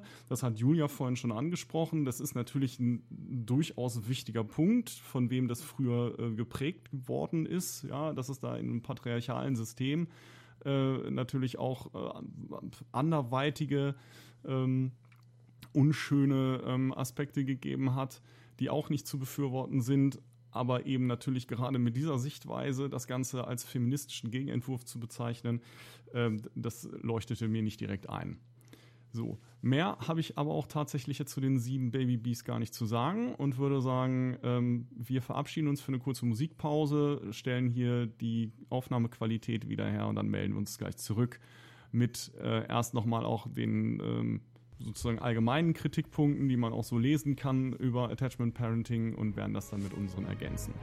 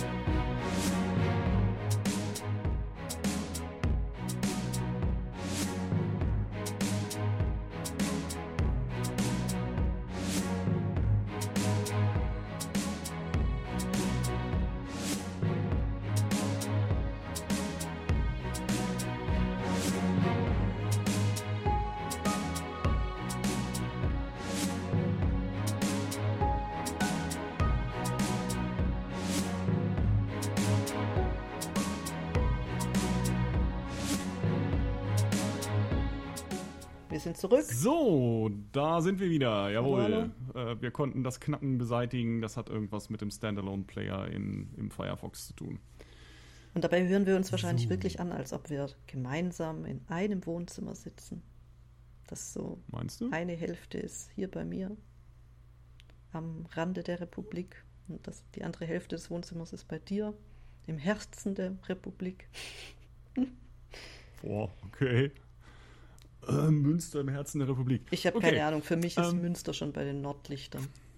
Das ist so ja, weit ich, oben. Ich gehe davon aus, dass du ganz nah an der Grenze zur Schweiz bist oder so. Also ja, ist, es ist, ist Ich meine, die, die Ironie ist, auf meinem, meiner Dachterrasse stand mein, mein Bruder, der uns das erste Mal besucht hat und, und blickte so in die Ferne und dann sagte er zu mir, ist das da hinten schon Tschechien?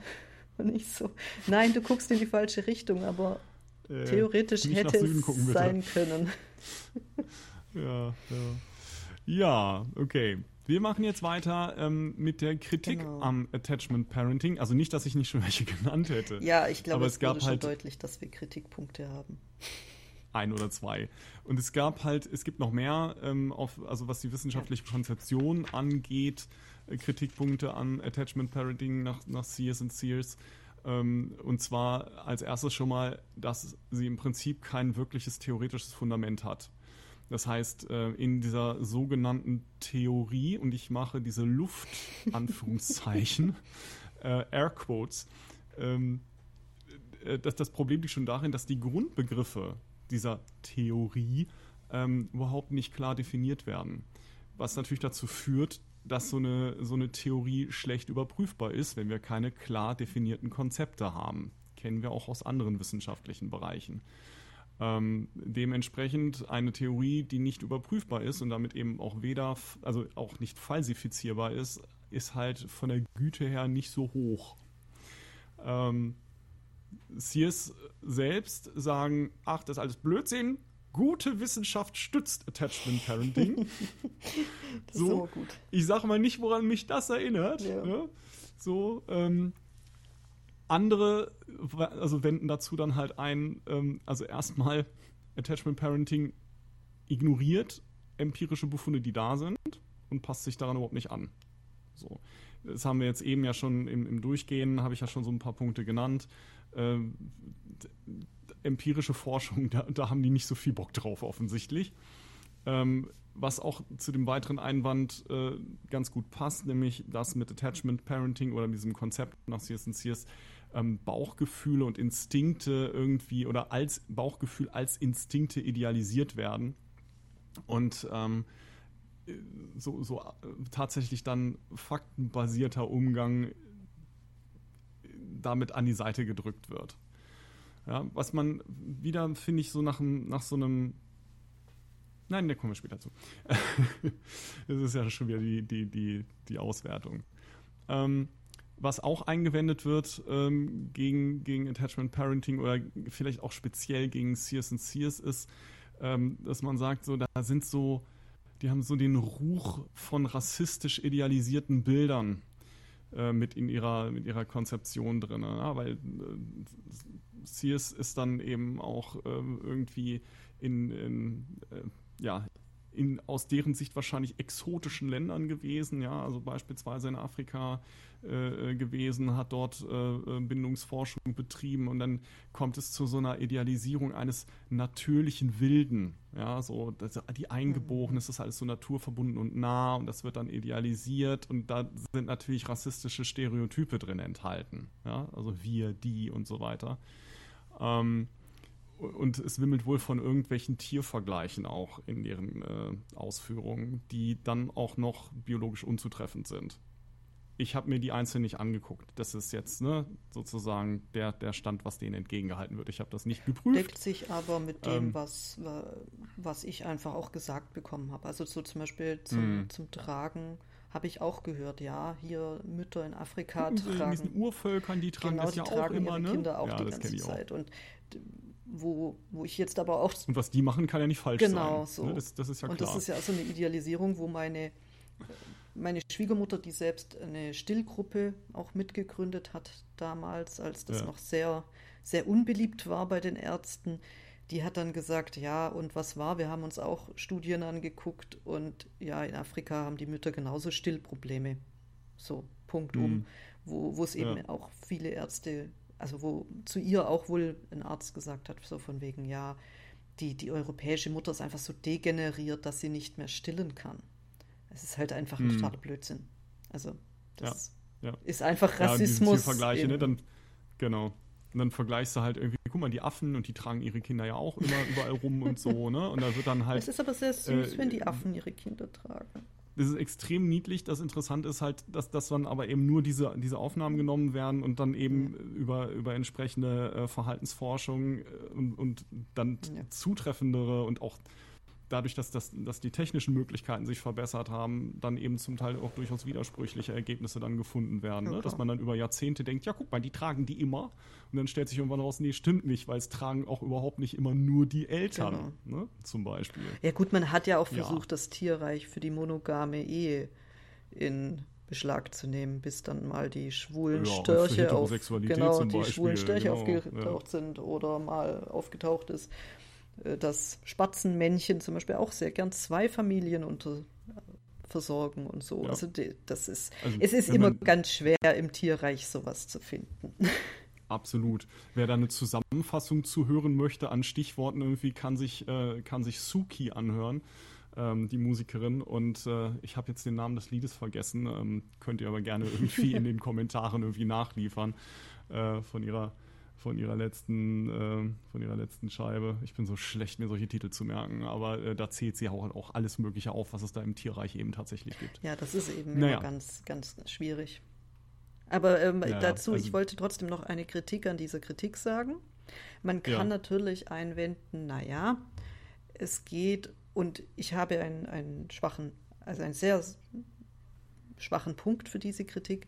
So, es geht natürlich immer auch um Schadensvermeidung.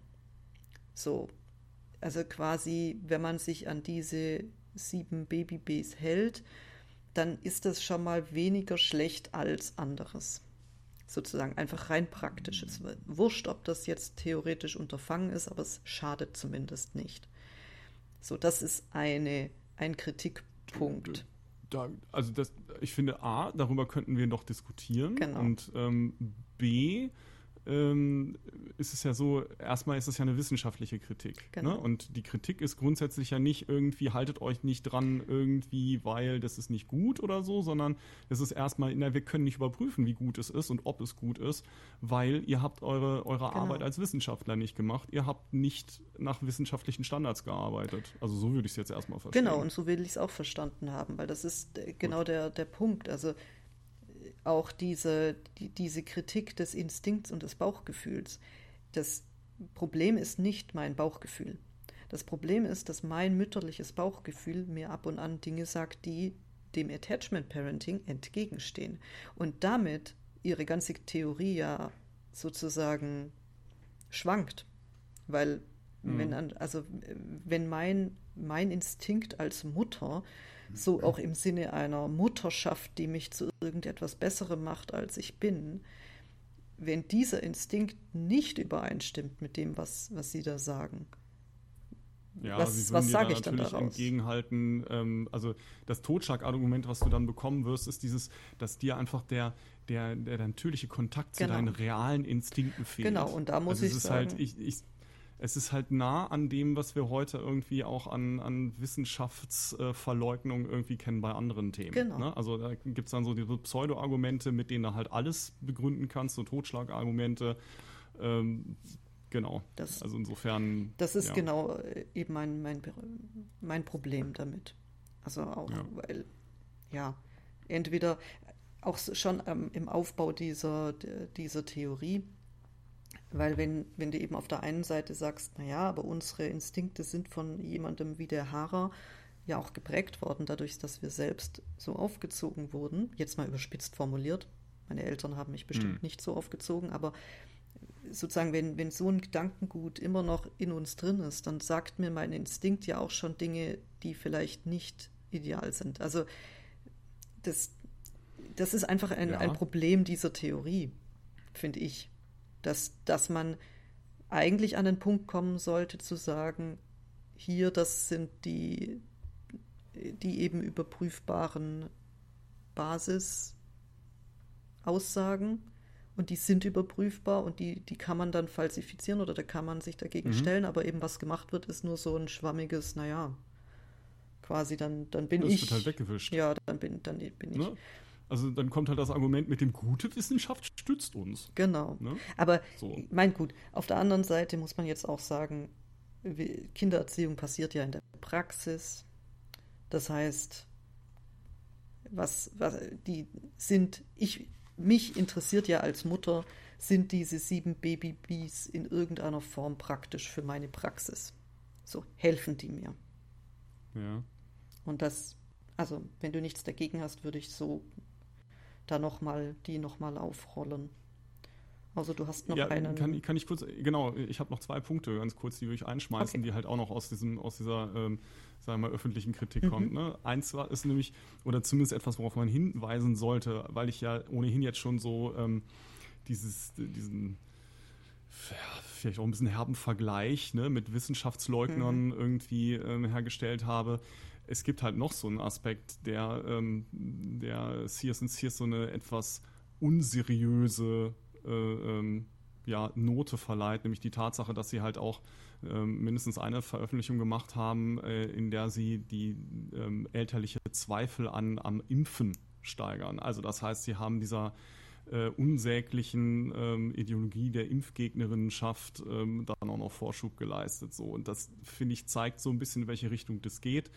Und ich finde, das passt halt auch extrem gut mit diesem Bauchgefühl, ist total super zusammen, weil meiner Erfahrung nach halt Menschen, die dieses Bauchgefühl so idealisieren, in der Regel ähm, sozusagen sich sehr schön abschotten gegenüber alles, was dann kognitiv ist, also was in irgendeiner Weise auf Prüfbar Prüfbarkeit, auf Faktenwissen rausgeht. Und das ist so ein, ich sag mal, zumindest eine, eine, eine ähnliche Wurzel.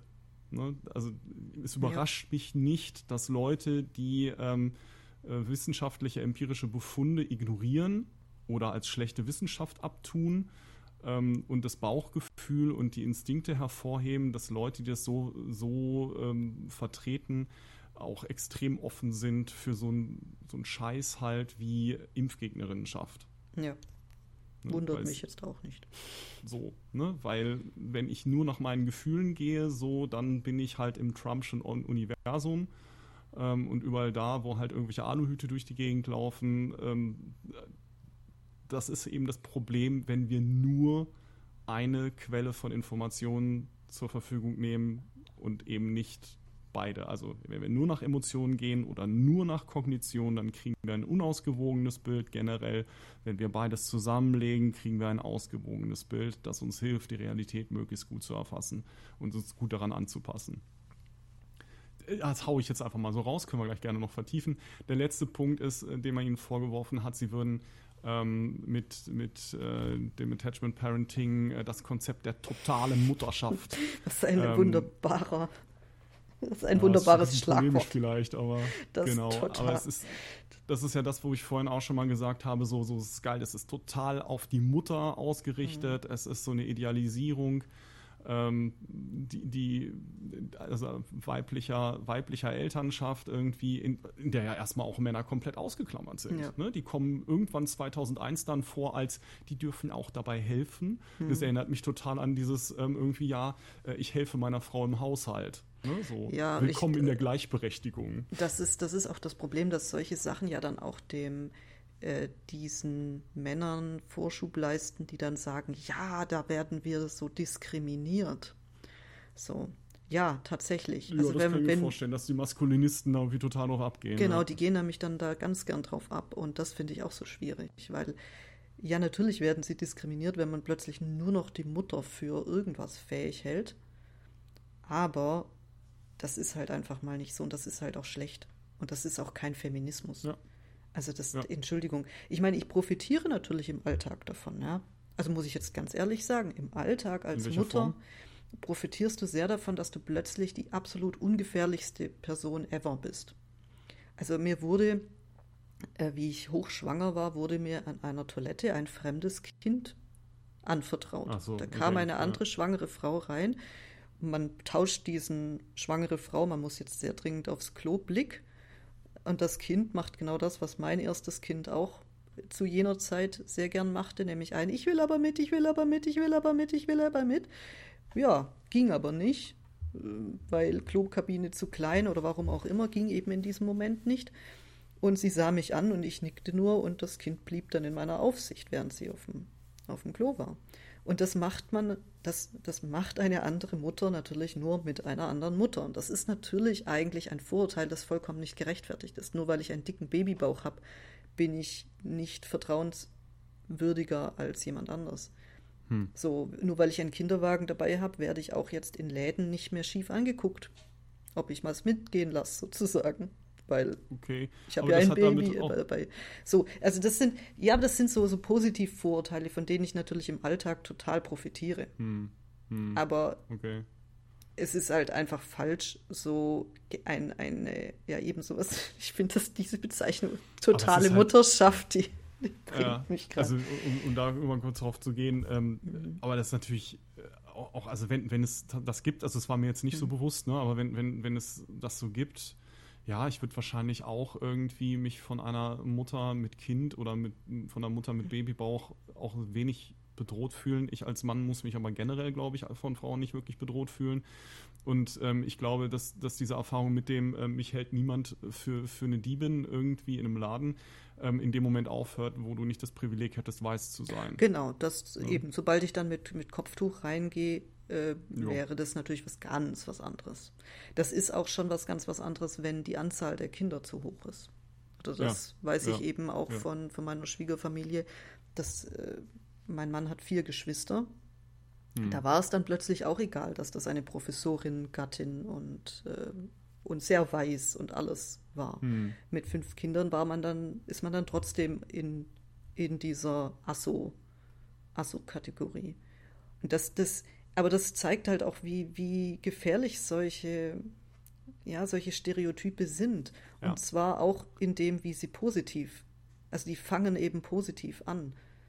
Aber. Naja, ist ja die Frage, ob es positiv ist. Ne? Es ist einfach ja. erstmal nur eine Diskriminierung, also eine mhm. Unterscheidung. Und genau. diese Unterscheidung, wenn sie halt. Ähm, ich sag mal, emotional begründet ist und ähm, nicht unbedingt irgendwie faktenbasiert überprüfbar ist, irgendwie, dann wird sie dazu führen, dass bestimmte Leute, ähm, also ein Teil sozusagen, äh, die da diskriminiert werden, werden davon profitieren und dann andere halt nicht, wie das immer ja. ist bei Diskriminierung. Ne? Ja. So. Und ich muss Aber sagen, eben halt von, von der Mutterschaft, äh, ja. Mutterschaftsdiskriminierung profitiere ich eher. Genauso ja, wie vom Weißsein. Das ist halt die Frage. Also ich, ich würde das direkt in Frage stellen, also wenn du das so sagst, weil ja, an der Stelle magst du profitieren, aber dann kommen ja die vielen Punkte, ja. wo, wo, dann eben, wie du es ja auch schon gesagt hast, ne, wo Dinge von dir erwartet werden, äh, die völlig unrealistisch sind. Also zum Beispiel, dass du jetzt, weil du Mutter geworden bist, also ein rein biologischer mhm. Prozess, bist du jetzt auch eine Expertin für jeden Scheiß irgendwie. Ja. Wo, wo halt, wenn, wenn du mit, mit jetzt, ne, ich bin ja in einer, in einer, Position eben nicht, nicht Kinder zu gebären, aber ähm, wo ich aus, auch aus der beruflichen Erfahrung natürlich auch einfach ganz oft erlebe, so dass, dass äh, Mütter, die halt ihre Kinder gerade auf die Welt gebracht haben, völlig überfordert sind und möglicherweise sehr viel weniger Expertin dafür sind als manch andere Menschen in ihrer Umgebung. Ja. Weil du kriegst ja kein neues Wissen in den Kopf gepflanzt, nur weil ein Kind aus dir rausgekommen ist. Genau. Ja. Nee, da, eben. Und da wären wir aber auch wieder bei diesen Baby-Bs. Also das, das ist ja dann, das ist so ein, ein Argument quasi. Also man muss jetzt, ich, ich fange mal positiv an ich finde, hier, wenn du hier in Deutschland Kinder bekommst, wirst du wirklich gut mit Informationen versorgt und auch mit guten Informationen. Das ist nicht alles Mist. So, mhm. das stelle ich einfach jetzt mal so in den Raum. Ich fand da einiges sehr hilfreich.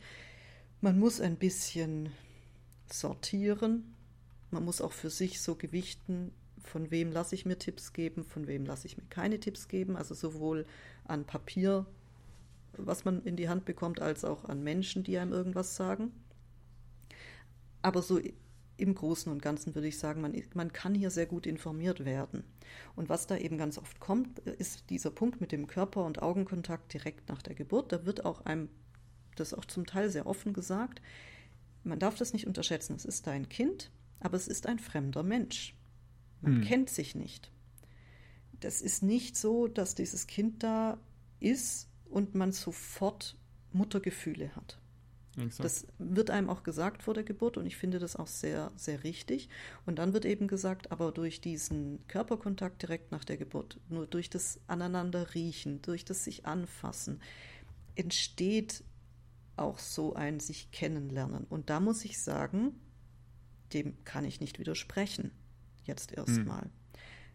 Dem Punkt, dem ich aber da in diesem ja, an diesem, diesem B widerspreche sehr vehement, ist dieses, das ist dieses kleine Fenster und das geht nur da. So, das, das schwingt ja damit. So, es gibt dieses kleine Fenster ja. nach der Geburt. Das heißt, wenn ich ein Kind habe, das in irgendeiner Form direkt medizinisch betreut werden muss nach der Geburt, mhm. oder wenn ich direkt nach der Geburt als Mutter medizinisch betreut werden muss, dann schädigt das schon meine Mutter-Kind-Bindung. Ja, und vor allem ist so. es so, äh, es ist so deterministisch. Also genau. ne, man, man, man kann ja, also ich könnte mich durchaus auf die Aussage einlassen, dass es vielleicht besonders günstig ist, wenn das alles total ungestört verläuft, ja. wenn das Kind aus mir raus ist, es wird mir auf die Brust gelegt, irgendwie, ich kann ähm, Kontakt herstellen und alles ist prima. Aber das, das bedeutet ja verschiedene, also das hat bestimmte Implikationen. Das bedeutet eben beispielsweise, ähm, dass, wie du gerade gesagt hast, so, und wenn das nicht geht, dann hast du verkackt. Also das genau. heißt auch für die Zukunft das irgendwie, du wirst nie diese vernünftige Beziehung aufbauen können. Und die, das Zweite, was wir eben auch hatten, das bedeutet auch für alle anderen Bezugspersonen, die ein Kind haben kann, außer der Mutter, dass auch die niemals die Chance haben, eine vernünftige, stabile äh, äh Beziehung dann herzustellen. Also das würde bedeuten, wenn zum Beispiel, ein hartes Thema, aber ne, wenn zum Beispiel eine Mutter bei der Geburt verstirbt, boah, Kind hat ja. verschissen das bedeutet aber auch, wenn ein Kind direkt zur Adoption gegeben wird, dass das ein Riesenproblem für das Kind wäre.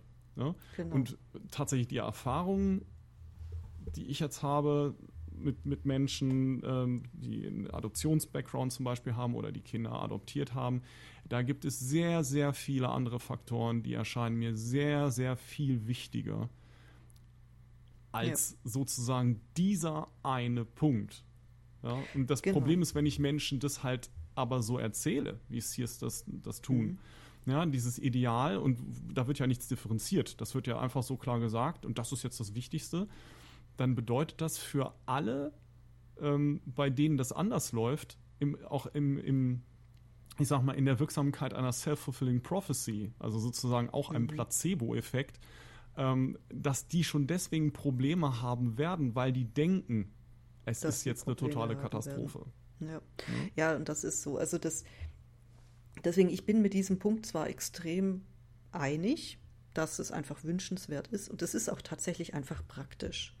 Also man hatte ja auch in der Zwischenzeit aus, ähm, eigentlich auch aus der Not heraus, weil es eben Länder gibt, wo Brutkästen nicht so verbreitet sind oder beziehungsweise vielleicht nicht bereitgestellt werden konnten, hat man festgestellt, man kann zu früh geborene Frühchen, man kann die auch einfach durch die Körperwärme von Mama und Papa warm halten. Mhm. Und das ist in der Zwischenzeit gängige Praxis, auch hier in, in Deutschland weil man eben festgestellt hat, das tut beiden sehr gut, gerade Frühchen, wenn die dann da die ganze Zeit medizinisch an Schläuchen hängen, das ist eben sehr, ja, belastend für alle und das Total, wird ja. dann das wird einfach schöner für alle, wenn wenn man sich eben anfassen kann gegenseitig. Hm. Und es macht, da brauche ich auch, sagen wir es mal so, dass, dass sowas ist natürlich extrem schwierig nachzuprüfen du hast das ja schon mal erwähnt, es ist mit Kindern immer eine Frage von, von Moral. Also es ist, ich habe mal gehört, ein Baby, das auf die Welt kommt, das ist schon so kräftig, dass es von alleine zur Mutterbrust kriechen kann. Mhm. Da frage ich mich unwillkürlich, welche Eltern haben den Nerv, dass ihr Kind auf die Welt kommt und einfach erst mal da so liegen gelassen wird, bis es sich mhm. zur Mutterbrust schafft. So. Das, also das sind solche, solche Untersuchungen, wo ich mir einfach sehr schwer vorstellen kann, dass man die so ganz, ganz, ganz neutral machen kann. Auf der anderen Und die Frage Seite ist halt, sind das Untersuchungen oder sind das die genau. üblichen Einzelfallbeobachtungen, die dann so ja auch noch der, Inter der Interpretation unterliegen? Ne? Genau. Ich meine, was. Kann ich ganz kurz mal was einwerfen? Ja, ähm, natürlich. Ähm, es, es, gibt so ein, so ein Geboller im Hintergrund. Kann das sein, dass du da irgendwie am Tisch warst ja, ich, so? ich mache, glaube ich, irgendwas. Ich versuche nichts zu machen. Okay, ich wollte es nur bin einwerfen. schuld. Ja, wir, wir, sind ja noch unerfahren, ne? Also das werden ja, die Leute auch hören bei dieser Aufgabe. Das ist für uns beide die erste gemeinsame ja. Interviewaufnahme eines Podcasts. So. Ich glaube, es ist für mich der erste Podcast. Oh, stimmt, das ja auch noch. Das hätten wir vielleicht man, erwähnen können. Ich, ich habe immer noch die, den Verdacht, dass es nicht mein Medium ist. Aber das, wir werden das rausfinden. Ähm, ich gehe einfach mal. Ja. Ich, hm? ich gehe jetzt mal auf das nächste. Es ist sehr passend, dass wir über Babys reden. So, in dem Fall. Ich gehe mal auf das nächste bedarfsorientiertes Stillen statt Flaschennahrung. Ja. Da muss ich dazu sagen, Stillen ist super. Ich habe dir auch ein, ein, ein Buch genannt übers Stillen, das ich sehr empfehlen kann. Das kann ich unter anderem deswegen empfehlen. Mir ist gerade der Name der Dame entfallen. Hm, ist in den Show Notes. Ich habe es natürlich in den Show Notes. Das ja. ist ähm, Gabi Eugster. Genau, die Frau Eugster, die, ich bin ein großer Fan dieser Frau. Und zwar einfach deswegen, weil sie nämlich einerseits sehr vom Stillen überzeugt ist, aber auf der anderen Seite auch andere Meinungen gelten lässt. Und hm. Äh, die vermeidet es in ihren Büchern, deswegen empfehle ich die immer sehr gern. Die beschäftigt sich viel mit Ernährung und sie ist meines Wissens auch Ernährungswissenschaftlerin und auch Mutter von mehreren Kindern. Und ähm, dass man merkt ihren Büchern einfach diese schöne Mischung an zwischen Wissenschaftlichkeit und hm. Alltagswissen. Und das, die, die vermeidet es eigentlich, solche Tipps zu geben, die so ganz oder gar nicht sind, sondern die ist sehr differenziert und sagt, das kann man probieren oder ja, ja. Was, was erstmal für Wissenschaftlichkeit spricht, so, ne, weil genau. ich sag mal, sollte sie Ernährungswissenschaftlerin sein, also das heißt mhm. tatsächlich da auch äh, aus dem Wissenschaftsbereich kommen, ist das sehr begrüßenswert, weil mir begegnen relativ Leute, die Empfehlungen von sogenannten Ernährungsberaterinnen mhm. bekommen. Ja. Und da schlage ich regelmäßig die Hände beim Kopf zusammen. Ist okay. Nein, also ich, ich finde so wie, also aus meinem wissenschaftlichen Kontext kommend, fand ich ihre Bücher da sehr angenehm, weil eben nicht zu nicht zu wissenschaftlich, hm. wo man dann einfach manchmal sagen muss, naja, gut, es gibt die Studien, ja es gibt Leute die Studien. Können. Ja. Genau, und es muss ja halt auch immer jemand lesen können und eben gleichzeitig auch nicht zu alltagspraktisch, wo es so heißt, ja, bei mir war das so und so und nur deswegen kann das gut sein. Hm. Das, das eben Ganz auch nicht, genau. aber es, es, ist sehr so differenziert und ich fand das sehr, sehr angenehm und die empfiehlt natürlich auch sehr das Stillen, bringt auch sehr viele und das ist auch wohl relativ gut gestützt, dass Stillen sehr gut ist. Mhm. Trotzdem ist auch das, muss man das differenziert betrachten, weil es gibt einfach genug Gründe, in denen Stillen unmöglich wird oder unmöglich ist. So, mhm. das lasse ich jetzt auch einfach mal so im Raum stehen. Es gibt es einfach. Punkt. Ja. Ähm, Das heißt, es ist nicht, auch nicht so ein ganz oder gar nicht Ding. Ich bin auch ein Kind, das nur zwei Wochen gestillt wurde. Also ich bin jetzt auch kein ungesunder Erwachsener. Äh, Ganz also ich sag, also, soweit ich weiß, ist tatsächlich diese ähm, Allergiehypothese auch vom Tisch, oder? Also ihr könnt das gerne in die Kommentare schreiben, aber meines Wissens ich ist da der Zwischenstand, nicht. es gibt dafür erstmal keinen Beweis. Ich kann aus meiner Empirie sagen, dass ich keinen Beweis sehe. Weil meine Mutter ja. zum Beispiel wurde gar keinen Tag gestillt und hat überhaupt keine Allergien. Ja. Die ist allerdings natürlich auch auf dem Land groß geworden. Ja gut, aber, aber das ist ja der Punkt. Ne? Es, es mag es zum Thema Allergie etliche, also wirklich genau. etliche Faktoren geben. Das, und vielleicht sind da auch welche interkorreliert mit tatsächlich irgendwie, ob Kinder eher gestillt oder, ähm, ja. oder eben mit der es Flasche ernährt werden. Aber das muss nicht ursächlich an dem Stillen liegen, sondern kann daran genau. liegen, dass bestimmte Gruppen von Menschen eher stillen und dann genau. treffen da vielleicht auch andere Faktoren drauf. Das, was ich zuletzt irgendwie noch zum Thema Allergien gehört habe, ist eben diese Hygienehypothese, von der ich auch nicht weiß, ob sie ähm, irgendwie bestätigt ist oder nicht, aber dass eben Kinder, die in zu hygienischen um, ähm, ähm Umgebungen aufwachsen, mit einer höheren Wahrscheinlichkeit ja. ähm, Allergien entwickeln. Aber das sind ehrlich gesagt dann auch wieder so Halbwissensgeschichten irgendwie, die will ich hier nicht. Äh, ja, es ist auch einfach, Ernährungssachen sind immer schwierig glaube ich, auch einfach zum Nachprüfen, wissenschaftlich nachprüfen. Was ja. ich zum Stillen sagen kann, ist ganz schlicht und das, anscheinend muss man das sagen. Ich fand das etwas lächerlich, dass man das sagen muss, aber Stillen ist zum Beispiel günstiger. Also Stillen zu empfehlen ist einfach schon deswegen hilfreich, weil es faktisch einfach das günstigste ist. Diese Babynahrung hm. ist unendlich teuer. Hm. Wirklich, die ist so, so teuer. Man kann sie auch nicht lange bunkern, weil sobald es angebrochen ist, dann ist wieder eben Hygiene und bla bla und überhaupt. Das, es ist einfach das günstigste, was man machen kann, ist sein Kind stillen. So. Okay. Das andere die, ist. Die, die, die, blöde Frage, die ich nochmal ganz mhm. kurz einwerfen möchte, ist, ähm, das wird ja jetzt so dargestellt, als gäbe es nur entweder oder. Genau, das ist der nächste Punkt. Das ist der nächste Punkt. Also Stillen, ah. ausschließliches Stillen, da gibt es unterschiedliche Empfehlungen. Mhm. Und die sind auch, auch von der WHO, so, wie, so viel ich weiß. Ähm, wobei man eben bei der beachten muss, die macht, äh, da gibt es auch so weltweite Empfehlungen und da sind dann eben auch dritte Weltländer mit drin, wo eben mhm. gerade dieser Punkt der, es ist günstiger, es ist hygienisch unbedenklicher, ähm, mit abgedeckt ist sozusagen, dass man einfach mhm. sagt, dann ist, auch meine Oma erzählt das auch, die wurde gestillt, bis sie zwei war, weil, Zitat, wir hatten ja nichts. Mhm. Man hatte ja nichts. So.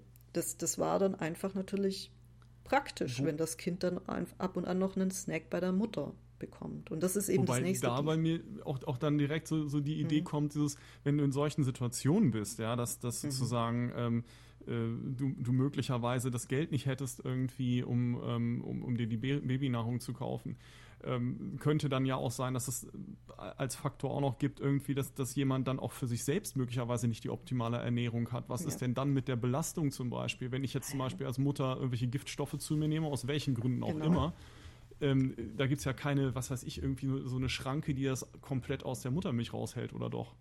Das ist genau, das ist auch so ein Punkt. Also deswegen ist, ist dieses so ganz un kritisch stillen empfehlen auch wiederum schwierig. Also zum ja. Beispiel bei, äh, ich weiß es jetzt, weil äh, ich eine Freundin habe, die ein Frühchen hatte und die das erzählt hat, dass, dass man, also dass dann eben auch Mütter zum Abpumpen dann der Milch, weil die Frühchen da ja noch nicht stark genug sind, um mhm. selbst zu trinken, mhm. zum Abpumpen angeregt wurden, die aber starke Raucherinnen sind. Ja, das wäre nämlich auch meine Frage gewesen. Das ist dann so die Nikotin, Frage, ne? ja. ja. Das, das ist ja. dann schon die Frage, ist das dann so unreflektiert immer auf jeden Fall besser? Ja. Also das Stillen ist tatsächlich, das ist sehr, ein sehr schwieriges Feld. Auch zum Beispiel, was ich auch extrem schwierig finde, ist, jetzt ist e, erstmalig, ist das, glaube ich, in Passau jetzt gemacht worden, dass Mütter äh, Milch spenden können. Das halte ich mhm. für eine, also wenn man einerseits sagt, dass Stillen und Muttermilch etwas sehr Gutes ist, halte ich das für absolut gut, wenn das geht. Das ist aber bis, das ist jetzt ganz neu Dabei müsste mhm. es eigentlich in einem Krankenhauskontext wirklich easy zu machen sein. Und ich weiß das auch. Ich, ich war jemand, ich hatte extrem viel Milch. Ich hätte locker noch ein zweites Kind mit stillen können. Und weiß aber, dass es Mütter gibt, die, die wirklich sich um jeden Tropfen Milch abtun und die dann mhm. auch sehr leiden darunter, wenn ihnen dann gesagt wird, ja, aber du musst dein Kind sechs Monate voll stillen. Und mhm. sie einfach sehr darunter leiden. Und ich habe es auch an, an mir selbst, habe ich es auch gemerkt, es belastet den Körper. Das ist das, was du vorhin gesagt hast. Stillen belastet die Mutter körperlich. Also mhm. Also man merkt, man muss wirklich mehr essen, so blöd es klingt. Es ist man ja, ist aber natürlich. Der Körper produziert was und irgendwo muss Energie herkommen. Das ist genau. ja immer eine relativ einfache Rechnung. Wenn ich irgendwo in dieser Welt Energie erzeugen möchte, muss ich irgendwas auch reinstecken. So, es gibt ja nicht dieses Perpetuum mobile sozusagen, dass du aus dir selbst heraus Energie erzeugst, sozusagen. Genau. Und das. Ja? Und wenn, ja, wenn du jemanden anders sozusagen miternährst, irgendwie musst du irgendwie etwas mit zu dir nehmen. Es muss sich irgendwas verändern, damit das möglich ja. ist. Ja. Und ähm, also du merkst, ich bin sehr leidenschaftlich beim, beim Thema Stillen, weil ich eben das auf der einen Seite wirklich, ich kann es wirklich empfehlen. Also es ist wirklich so, es gibt sehr, sehr viele Vorteile des Stillens, die auch mal sehr gern untergebuttert werden mit einem, ja, aber dann kann der Mann ja nicht mitfüttern. Das ist auch Bullshit. Weil, Wenn du abpumpst, ja, aber das ist dann die Voraussetzung. Nö, nicht mal. Also das ist, es ist auch, es wird auch sehr gern gesagt, ja, aber sobald man eine Flasche dazu gibt, dann ist das Baby dann faul und mag nicht mehr in der, in der Brust trinken, zum Beispiel. Das ist auch, das kann natürlich passieren, aber das ist auch nicht so ganz. Also es ist richtig. überflüssig zu erwähnen, dass es dafür keinerlei empirischen Belege gibt. Genau, weil. Das, das ist ja wieder so ein, so, hu, ich habe einen Einzelfall erlebt, jetzt weiß ich was. Genau, es sind da, das ist ein Bereich, wo man viel auf Praxiserfahrung setzt. Und ich muss wirklich sagen, es ist ein guter Tipp, auf Hebammen zu hören und äh, auf ältere Frauen, auf Frauen, die, die selber gestillt haben. Die können einem da viele gute Tipps geben. Ganz klar. Aber es mhm. ist nicht so ein, nur so ist richtig und nur so ist falsch. Auch gerade zu dem, dann können Männer nicht mitfüttern. Ganz ehrlich, es gibt auch andere Lebensmittel. Ein Kind zeigt von sich aus, das ist auch etwas, was diese Eugster sehr stark macht. Die, die sagt auch, ein Kind zeigt, wann es bereit ist, auch was anderes zu probieren. Ja. Das kann früher sein. Also bei meinem ersten Kind kam das extrem überraschend. Da hatte ich noch ja. nicht geplant abzustillen und dann saß ich in der Mutter-Kind-Gruppe und plötzlich war die Banane verschwunden und im, im Kind. Das ist so. Okay, kannst du mal zu meiner Orientierung, ich bin ja total unwissend, äh, ähm, also von was für einem Alter sprechen wir dann? Das, das ist, diese Altersfrage ist, ist eben sehr umstritten. Es Im gibt, Fall deines Kindes? Im Fall meines Kindes war es vier oder fünf Monate. Mhm. Das ist aber nach allem, was gerade empfohlen wird, schon beinahe wieder zu früh. Also eine Zeit lang hat man empfohlen, schon ab vier Monate auf jeden Fall was anbieten und auf jeden Fall irgendwie Breichen zufüttern. Mhm. Und da ist man jetzt wieder weggekommen. Also das bewegt sich auch immer so alle paar Jahre. Äh, und deswegen mag ich eben diese Eugster auch so gern, die dann sagt, ja, aber beobachten Sie einfach Ihr Kind. Und das war in meinem Fall so. Ich, das was, war einfach was, ganz also, klar. Weil du das gerade auch so beschreibst, ne, dass das so, so, so Trendwellen im Prinzip dann gibt. Ne? Mhm. Ne? Und da kommt genau. bei mir dann halt sofort die Frage, ja, aber worauf beruhen die? Ne? Also ja. da ist Mann von weggekommen. Wie oft ich sowas schon gehört habe, so im Bereich ja. überhaupt Erziehung und sowas, wo ich mir die Frage stelle, ja, aber, aber warum? Also die, das wäre ja. doch die wichtige Information, die ich dazu haben möchte. Ich möchte ja wissen, so warum macht man das dann nicht mehr? Und ist das einfach nur eine Hypothese? Genauso wie halt mhm. bei Sears and Sears. Da wird eine das Hypothese nach der nächsten rausgehalten, als Wahrheit getarnt ja. irgendwie. Und dann, man, das, das kann stimmen, kann es aber auch nicht. Das sind Hypothesen.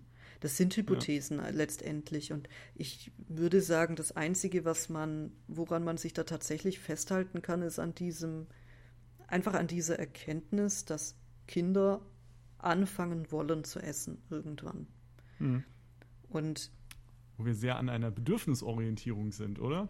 Ja, genau. Da wären wir dann also wirklich ein Kind an äußert von sich aus ein Bedürfnis, ja. indem es etwas tut, nämlich es nimmt etwas in den Mund, testet es und wenn das irgendwie kaubar und essbar ist, dann aspiriert es das halt.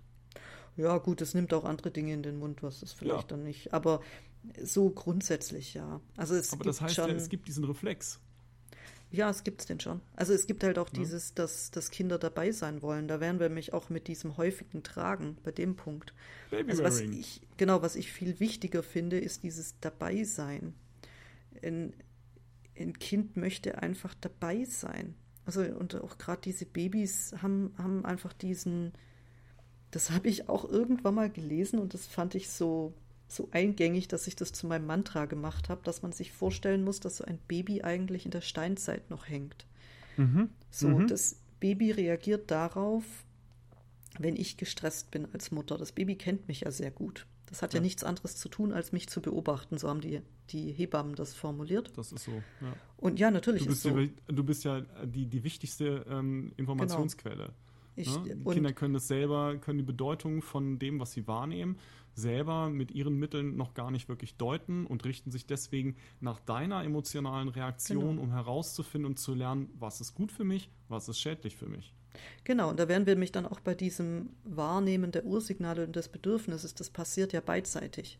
Genau. Also das, das Kind nimmt mich wahr und ich nehme das Kind wahr und ähm, wir, wir kommunizieren da ja irgendwo. Und Optimalerweise passiert das, genau. Und ja, nicht nur, ob ich glaube, es, es passiert zwangsläufig. Es ist nur die Frage, ob es gelingt. Ja, weil, weil Kommunikation zwangsläufig immer stattfindet. Nein, aber was genau. ich meine, ist halt so, ob dieses, äh, dieses Interaktive, dass man aufeinander sich einstellt im positiven ja. Sinne, ne? also dass es wirklich einen positiven Verlauf ja. nimmt, dass man sich dabei näher kommt. Das wäre das Ideal, was man sich wünschen würde oder was ich mir wünschen würde. Das muss aber ja nicht klappen, weil insbesondere dann, wenn sich ein, ein, eine Bezugsperson ähm, an, ich sag mal, sehr steife Ideen hält und das Kind entspricht diesen steifen mhm. Ideen nicht. Spätestens dann muss das scheitern. Ja, oder also jetzt, wenn ich, wenn ich einfach bleibe bei diesem Punkt, ja, das Kind häufig tragen. Also, mhm. ihr seht mich ja nicht, das ist ja ein Podcast. Ich bin eine etwa 1,50 große Frau. So. Ernsthaft? Ja, ich, nein, ich bin 1,58 oder so, aber ich bin klein, sagen. sagen wir es mal so. Ich bin unter 1,60. Das finden die meisten schon überraschend. Weil anscheinend wirklich. Etwas größer, größer. als ein Setzei. Ja. Hm? Etwas größer als ein Setzei. Ja, also ich bin, ja. ich bin keine große Frau. So. Mein Mann ist aber sehr groß und in seiner Familie und auch in meiner Familie tendenziell gab es immer sehr große Kinder. Hm. So, das heißt, meine Kinder haben sich bei ihrer Größe jetzt nicht unbedingt an mir orientiert. Ja. Das heißt, mit diesem Tragen komme ich einfach körperlich an meine Grenzen. Wenn man, man kann das ja mal zu Hause ausprobieren. Jetzt allein so zwei Kilo, was für ein Baby sehr wenig ist. Zwei Kilo ja. mal so mehrere Stunden mit sich rumtragen, da spürt man dann schon, was man gemacht hat. Und so ein Kind, so ein Baby bleibt nicht bei zwei Kilo. Das heißt, jetzt mal rein körperlich konnte ich das einfach nicht.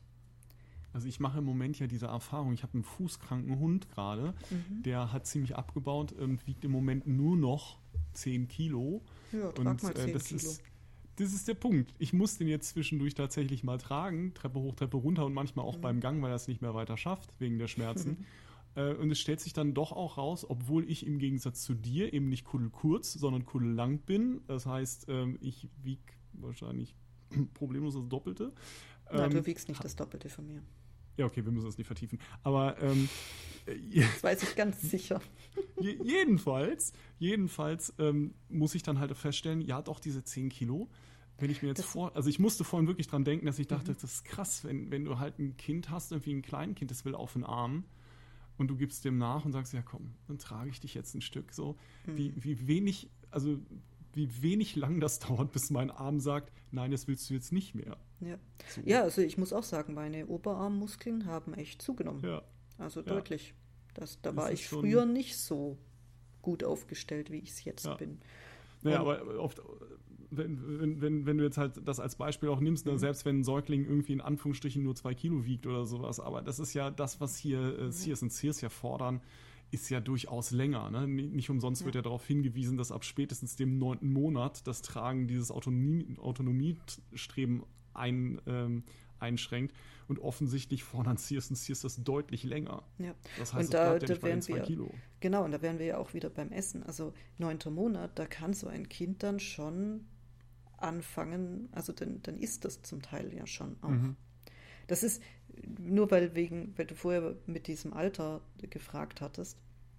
Mhm. Das ist einfach so wahnsinnig unterschiedlich bei Kindern. Das ist auch so ein Problem mit diesen, diesen Richtwerten, dass es durchaus Kinder gibt, die voll gestillt werden ein Jahr lang. Also nichts anderes essen außer Muttermilch. Das gibt es angeblich. Hm. Ich eben aus meiner Erfahrung, ich hatte ein Kind, das mit vier, fünf Monaten so schnell angefangen hat zu essen, dass ich ein Problem hatte mit Abstillen, weil man muss ja auch seine, also die Milchproduktion muss ja angepasst mhm. werden. Mhm. Das heißt, wenn, wenn das zu schnell geht, dann ja, hat man die Brust voller Milch und das ist auch nicht immer so gut. Mhm. Ähm, das hatte ich das eine Extrem, dann hatte ich aber das, das andere Kind, wollte mit acht Monaten auch nichts anderes. Das heißt, das habe ich dann vollgestillt bis acht Monate wirklich voll gestillt. Ich habe mit vier Monaten angefangen, immer was anzubieten mit Essen, weil ich dachte, naja, großes Geschwister und sitzt, sieht es ja so am Tisch, aber nix, da war gar nichts. Und das heißt, ich habe einmal gestillt bis acht Monate, wo dann aber wirklich die letzten zwei Monate nur noch so das abendliche, so ein, ein abendlicher kleiner Trunk war und gestillt bis 14 Monate, wo aber bis acht Monate lang ich die Hauptnahrungsquelle war. Und das kann einfach sehr unterschiedlich sein. Ich halte jetzt keins von meinen Kindern da als besonders ungewöhnlich in dem Sinn, sondern das, das ist einfach unterschiedlich. Und, äh, und deswegen finde ich das immer ganz, also schon allein deswegen finde ich es immer so schwierig, da so ein, eine Aussage zu treffen. Klar, da kann man jetzt sagen, deswegen heißt es ja bedarfsorientiertes Stillen hm. bis zum vierten Lebensjahr. Aber ich finde das, ja, also ich, ich bin mir wirklich nicht ganz sicher, wie ich zu diesem Punkt stehen soll, weil ich ihm auf der einen Seite sage, man kann wirklich ganz, also es gibt genug Bücher zum Stillen, man kann da sehr viel darüber diskutieren und reden. Aber ich finde es eben gleichzeitig falsch, die Flaschennahrung total zu verteufeln. Und ich finde ja. Ich, ich finde halt, wenn, wenn, wenn wir also uns hier am Konzept ja nochmal orientieren, muss man halt mhm. sagen, ähm, die Forderung äh, von Sears Sears ist halt, dass dieses lange Stillen so wichtig sei. Mhm. Und äh, für mich geht es dabei nicht um die Frage, ist es okay, wenn ich, ja. was weiß ich, irgendwie mein zweieinhalbjähriges Kind irgendwie noch an meiner Brust saugen lasse. Darum geht es mir eigentlich nicht, sondern die Frage ist, ja. ist es erforderlich? Das ist ja das, was bei solchen ja. Babybees bei den Menschen hängen bleibt. Wenn ich das nicht mache, mache ich was falsch. Das, so. ist, das ist ein sehr guter Punkt, den du da bringst, ja, ganz genau. Das, das ist der Knackpunkt, weil ich würde auch sagen, okay ist eine ganze Menge. Okay ja. ist wirklich eine, eine riesen, riesen Menge. Äh, überhaupt was Ernährung anbelangt. Das, ich habe ja auch diese Ernährungsbücher dann eben rein ähm, in die Shownote, Shownotes, weil ich die da wirklich hilfreich einfach fand, weil es hm. da so viele unterschiedliche Meinungen äh, gibt. Ähm, aber zu ich finde es wirklich nicht gut zu sagen, man muss, also es wäre wünschenswert, bis vier Jahre zu stillen. Oh mein Gott. Also das, ne. das kann ich mir einfach nicht. Was ist das halt auch für ein Umgang letztendlich mit, mit, mit Eltern? Also ja. in, in, dem Fall halt mit Müttern, ne? Weil genau. ähm, ich, ich halt so denke, so dieses, ähm, ich, ich stelle die Hypothese auf, dass das hilfreich ist und stelle damit ja eine Norm auf. Das heißt, mhm. ich, ich bringe Menschen dazu, sozusagen sich als Normversager sozusagen zu erleben, wenn sie das nicht machen. Und das bedeutet auch, dass dir als Frau gesagt wird, ähm, ja, du musst auch, wenn dein vierjähriges Kind, also vier Jahre, ja, ich habe vier Jahre mhm. ein Kind, das ist eine echt lange Zeit, ähm, schon, finde ich. Und mhm. ähm, wenn dein Kind dann immer noch mal eben sagt, so, ich will jetzt an deiner Brust saugen, so dass du dann sagen musst, ja, selbstverständlich, Kind. Das ist ja bedarfsorientiert. Ich muss jetzt auf jeden Fall irgendwie meine Brust ja. freilegen, damit du hier dran rumsaugen kannst. Das, das dann finde ich, ist es halt okay, als, also, oder finde ich das halt ziemlich, ziemlich heftig und ziemlich, ziemlich, ähm, ähm, jetzt fehlt mir das Wort, ähm, ausbeuterisch sozusagen. Ja. Das, ne? Und das ist genau, also da sprichst du genau diesen, diesen Knackpunkt an, der mich von Anfang an an diesem Bedürfnis orientiert so gestört hat. Ja. Dieses, dass es eigentlich sich runterbricht auf ein Ich als Mutter muss.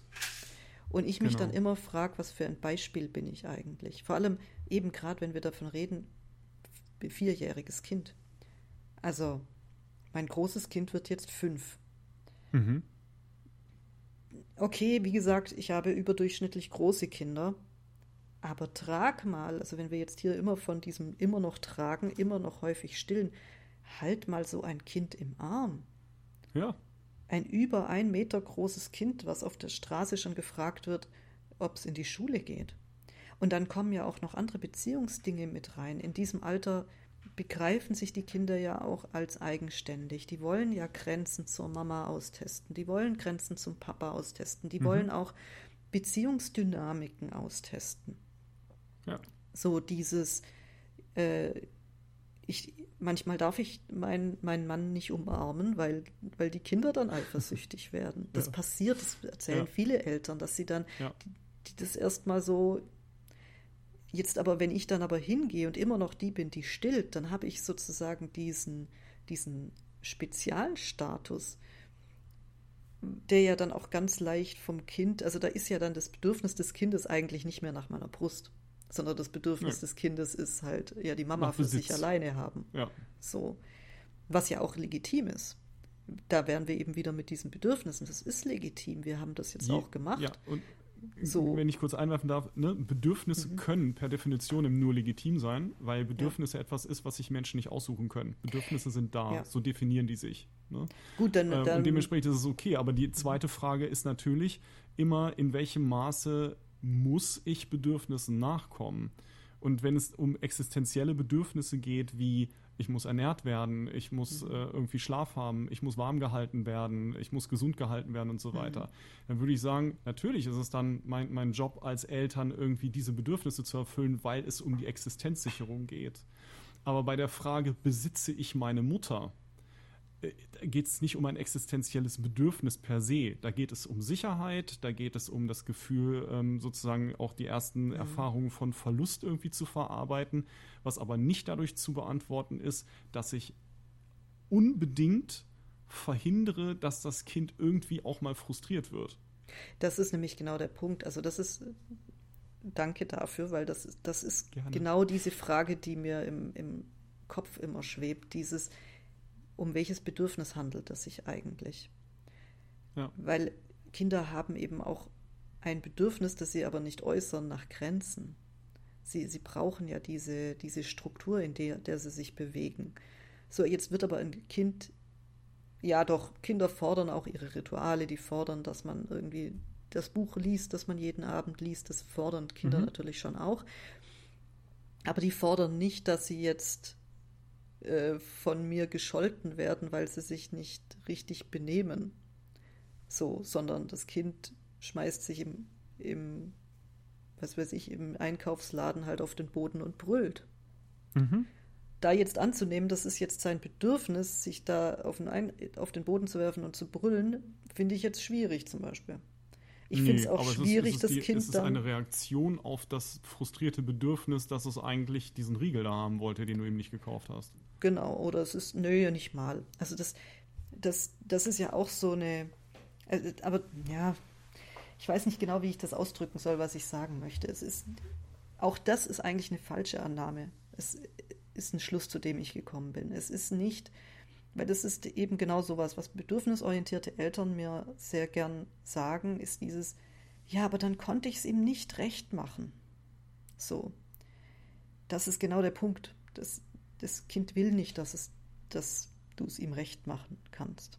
Also das war dann zum Beispiel das, ein, ein sehr schönes Beispiel, das fand ich, hat es schön illustriert. So am Frühstückstisch, das Kind brüllt, dass es Marmelade will. Mhm. Die Marmelade ist auf dem Brot. Das Kind das fängt an zu brüllen. Ja. Es möchte Erdnussbutter. Das Kind bekommt mhm. ein zweites Brot mit Erdnussbutter.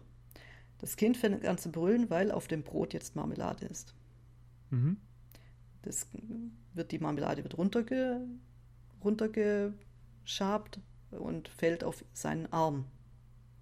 Wird vom Arm weggemacht. Das Kind ja, ja. brüllt, weil es nicht möchte, dass auf dem Arm Marmelade gewesen Marmelade ist. ist. Ja. Das ist ja schon nicht mehr drauf. Ja. So, das, man kann es in einem gewissen Alter, kann man das den Kindern nicht recht machen. Und ja, man, wie weit widerspricht das der Aussage mit dem Bedürfnis? Gar nicht, das ist ja der Punkt. Aber das ist das, was, was, was dann nicht erkannt wird. Ankommen, bei, in, de, in der Alltagserfahrung kommt das ja alles als authentisches Bedürfnis an. So, das, das Kind möchte auch. jetzt, ja, natürlich ist das ein authentisches Bedürfnis, aber was steckt dahinter? Also was ist das Bedürfnis dahinter? So, das, das Bedürfnis ist eigentlich einfach nur, sich aufzuführen. Denke ich mir manchmal. Nein, das ist jetzt also verkürzt, aber das, der, die, die Lösung, also die Bedürfniserfüllung passiert ja nicht dadurch, dass ich von einem Punkt zum anderen hinter diesen, hinter diesen Sachen herhechel. Nee, natürlich so. nicht. Aber, aber der, der, der Punkt ist, natürlich ist es das authentische Bedürfnis des Kindes, ich will jetzt die Marmelade, jetzt ist die Marmelade da. Jetzt will ich aber plötzlich genau. das andere, was ich gesehen habe, weil das ist ja etwas, wo, ich finde, das kannst du als Erwachsener, mhm. wenn du dich ein bisschen anstrengst, ja auch problemlos nachvollziehen und musst dir überlegen, warte mal, das sind halt widersprüchliche Bedürfnisse. Die gibt es ja in mhm. meinem Leben auch. Ja, manchmal ja, möchte ich das eine tun irgendwie und dann möchte ich in der nächsten Sekunde das andere. Und mhm. was am Ende aber rauskommt, ist, ich kann mich nicht zufriedenstellen, weil wenn ich das eine tue, kriege ich das andere nicht. Genau, und das ist aber auch eine Erfahrung, die Kinder aushalten müssen. Und genau. bei diesem Punkt mit diesen Ursignale des Kindes verstehen, sehe ich eben, dass, dass Eltern in diesen Situationen dann einfach hinter diesen ganzen widersprüchlichen Bedürfnissen herhecheln und sich am Ende mhm. wundern, mhm. warum sie das ja. nie erfüllen können, sozusagen. Genau. Und, und sich dann sich irgendwie. Versagerin. Genau, ja. und sich als Versager. Und das finde ich so schwierig. Ja, es ist gut, dass du mich korrigiert, korrigierst mit den Bedürfnissen. Ich, tatsächlich war ich an diesem Punkt, glaube ich, einfach nicht ein bisschen selbst verwirrt sozusagen, weil ich das mhm. nicht so ganz klar gekriegt habe, was ist ein Bedürfnis und dass ein Bedürfnis natürlich ähm, in irgendeiner Form im Erleben gerechtfertigt ist. Aber was eben, was ich einfach nicht als gerechtfertigt halte, ist dann hinter dem mich so herjagen zu lassen als Mutter. Genau. Aber so. ich finde, das sind, das sind diese, das ist diese wichtige Unterscheidung zwischen dem Bedürfnis an sich Mhm. Also dem Gefühl, das da ist, was ja. da aus dem Bedürfnis entsteht. Und auf der anderen Seite das Verhalten, also wie gehe ich mit meinem Bedürfnis um? Das ist ein Thema, mit dem ich mich mit Erwachsenen eigentlich ständig beschäftige. Ja? Ähm, was aber genauso auf Kinder natürlich sogar noch, noch, viel, noch viel archaischer übertragbar ist. Irgendwie. In dem Moment, wo ein Kind, also ein Kleinstkind insbesondere, ein Bedürfnis hat, gibt es im Prinzip kaum eine Zeitspanne zwischen dem Wahrnehmen dieser, dieses Bedürfnisses und dem Ausdruck. Ja. Das ist ja etwas, das wir über die Reifung überhaupt erst lernen in der Auseinandersetzung mit unserer Umwelt, weil wenn wir das nicht tun, und das kannst du bei Erwachsenen, die in eine Psychotherapie kommen, sehr gut nachvollziehen, mhm. ähm, wenn, wenn, wenn ich das nämlich gerade nicht lerne, diesen Abstand zu vergrößern und ähm, sozusagen diese Impulse auch mal zurückzustellen, dann mhm. kriege ich nämlich Probleme mit meiner Umwelt. Ja, das äh, habe ich einen, einen schönen Vortrag gehört darüber, der gesagt hat, man, man kann feststellen, dass die Kinder, die den größten Erfolg haben, also so quasi für den Erfolg im Leben, ist gar nicht so sehr entscheidend, welche, welche Noten man hat oder irgendwas, sondern Impulskontrolle. Mhm. Also man, man kann sagen, dass Kinder, die Belohnungsaufschub. Genau, die den Belohnungsaufschub sehr gut können, dass die dann auch in, in der Schule besser sind, zum Beispiel. Ja, weil du kannst halt, wenn du das nicht, wenn du das nicht erlernst, wenn du nicht gut bist darin, wie, also wenn man noch ein bisschen tiefer geht, ist es halt so, eigentlich geht es darum, wie kann ich meine Gefühle, die jetzt da sind, regulieren? Wie kann ja. ich es schaffen, nicht sofort, ne? Also da entsteht Spannung in mir, wenn ich ein Bedürfnis habe und das wird nicht erfüllt. Entsteht in jedem Menschen, in jedem Lebewesen im Grunde, entsteht Spannung.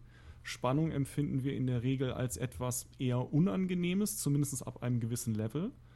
Und irgendwie müssen wir diese Spannung runter haben. Das ist das, was sozusagen unser Antrieb ist, was unsere Motivation ist. Ja. Und wenn ähm, ich ein Bedürfnis habe und es steht etwas zwischen mir und der Erfüllung, dann entsteht diese Spannung. Das heißt, wenn das Kind sagt, ich will jetzt das Brot mit Marmelade, und du legst ihm das Brot mit der Erdnussbutter hin und sagst, Marmelade gibt es heute nicht. so, dann entsteht enorme Spannung in diesem Kind. Und das Kind wird ausprobieren, wie es diese Spannung regulieren kann. Und daraus entsteht erstmal nichts anderes als dieses, dieses Annäherungsbedürfnis, ich will diese verfluchte Marmelade haben. Ja. Und ich glaube, da ist eben auch so eine, also für mich ist da diese ein großer Problempunkt in diesem bedürfnisorientierten dass hier angenommen wird, das Kind habe vor allem das Bedürfnis harmonisch mit mir zu leben. Mhm. Und das stimmt eben in, diesem, in, in diesen Fällen nicht, sondern das, das Kind hat eben ein Bedürfnis, seine, wie du sagst, seine Bedürfnisse zu erfüllen und mit sich selbst irgendwie zu reifen und klarzukommen. Und ich ja. bin ja nur da, sozusagen. Ja. Das, ich bin ein Mittel zum Zweck. So. Genau, und das, das ist auch sowas, was natürlich, das passt natürlich nicht zu so einem Konzept von einer überhöhten Totaler Mutter. Und ja, das passiert. aber was ich noch ja. ähm, wegen diesem es hat, es hat, schön, wenn ich kurz einwerfe, aber mhm. ich finde, diese Sichtweise, die, die, die, die ich da so drin entdecke, mhm.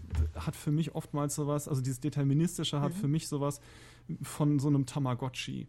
Genau. Ich habe so das Gefühl, da wird so ein Konzept hingemacht, so wenn du nur immer die richtigen Knöpfe zum richtigen Zeitpunkt ja. drückst, ne, dann, dann kriegst du das gut. ideale Kind, dann geht es nach Harvard. Ja. So. Genau. Und, und da denke ich so, boah, was ein Scheiß irgendwie. Es ist bitte ein bisschen komplizierter und man muss sich schon ein bisschen mehr ja. damit auseinandersetzen, als diese sieben Babybs irgendwie zu befolgen, weil das ist halt total unflexibel und tut so, als wären Kinder irgendwie komplett gleich und als wären vor allem ja auch die Erwachsenen total gleich. Also es ist ja ein ja, Ideal, ja. dass das so auch erstmal ganz schwer zu erreichen ist.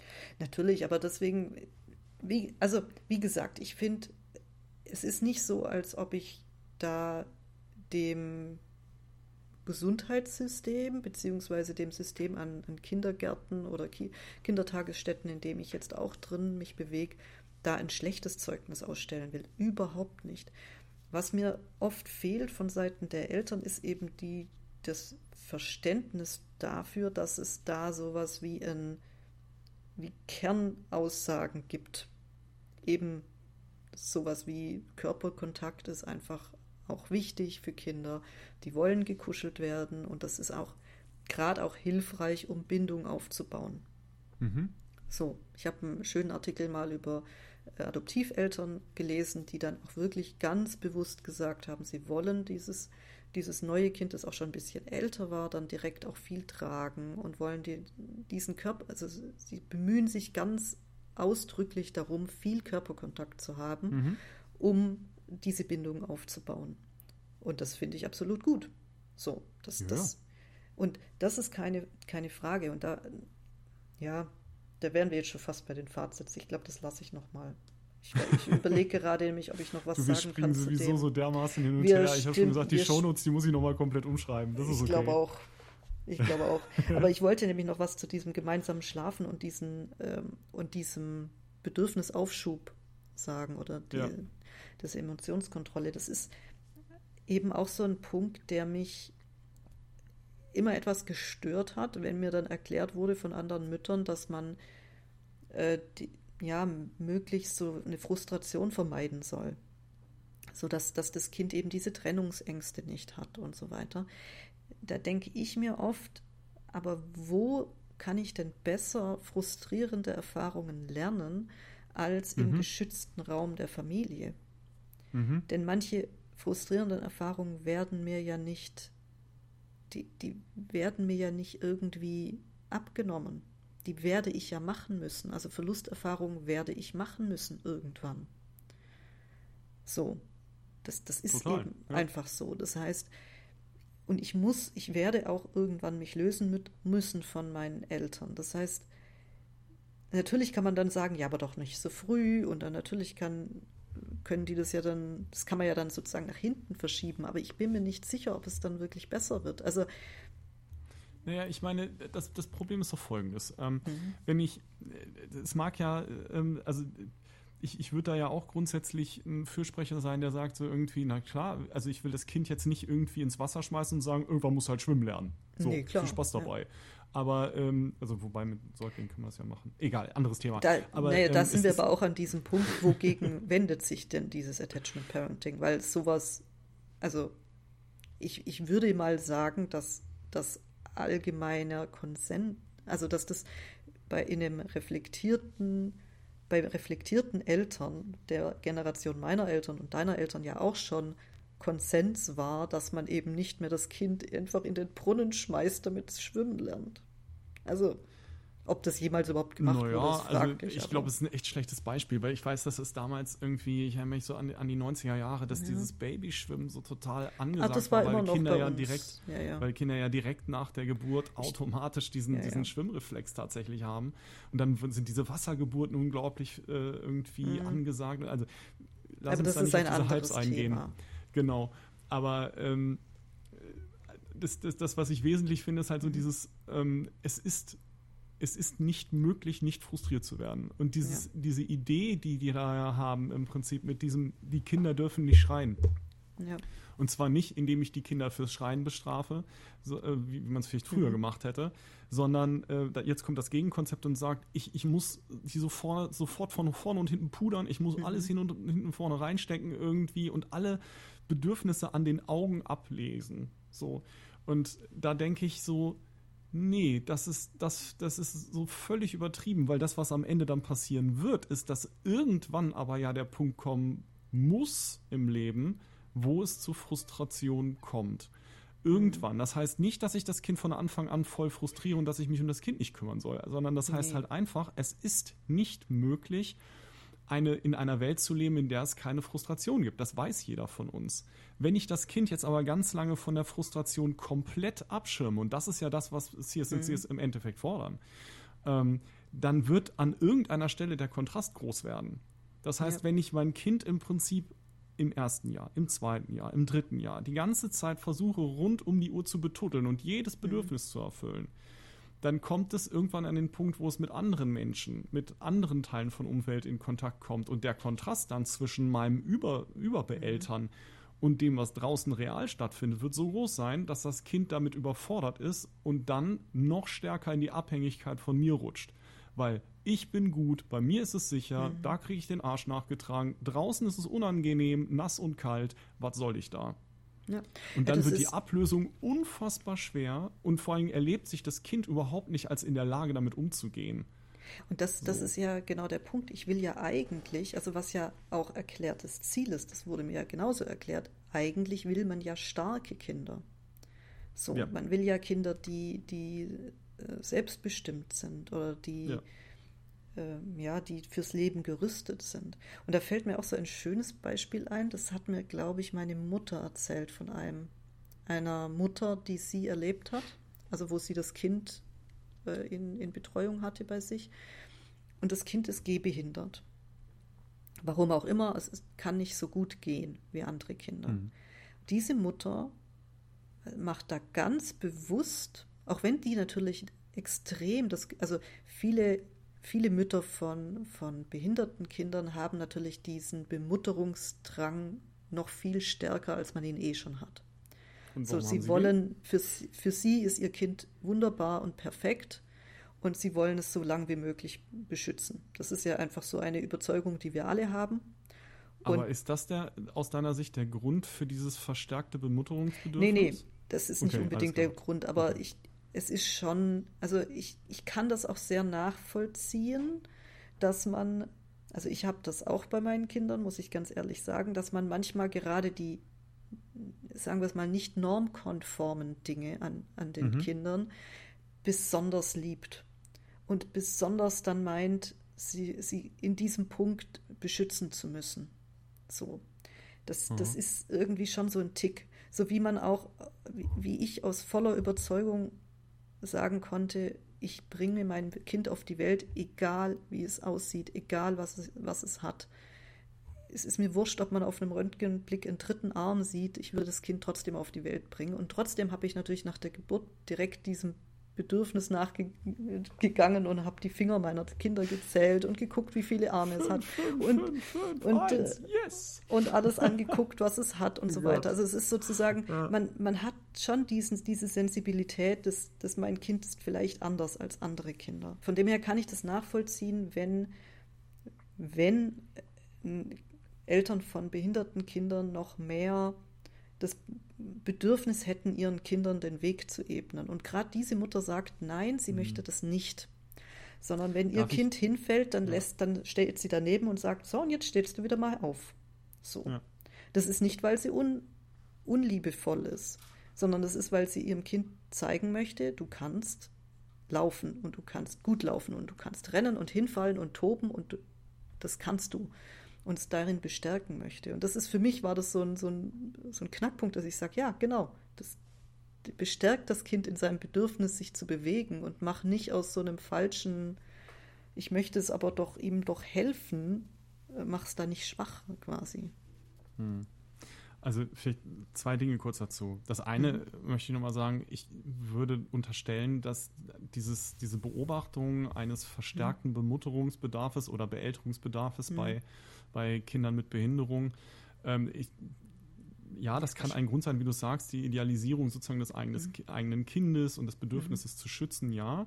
Ich glaube allerdings, da darf man nicht außer Augen verlieren, ein, schätze ich, deutlich, ein deutlich wesentlicher Faktor dafür ist tatsächlich das Auftreten von Schuldgefühlen.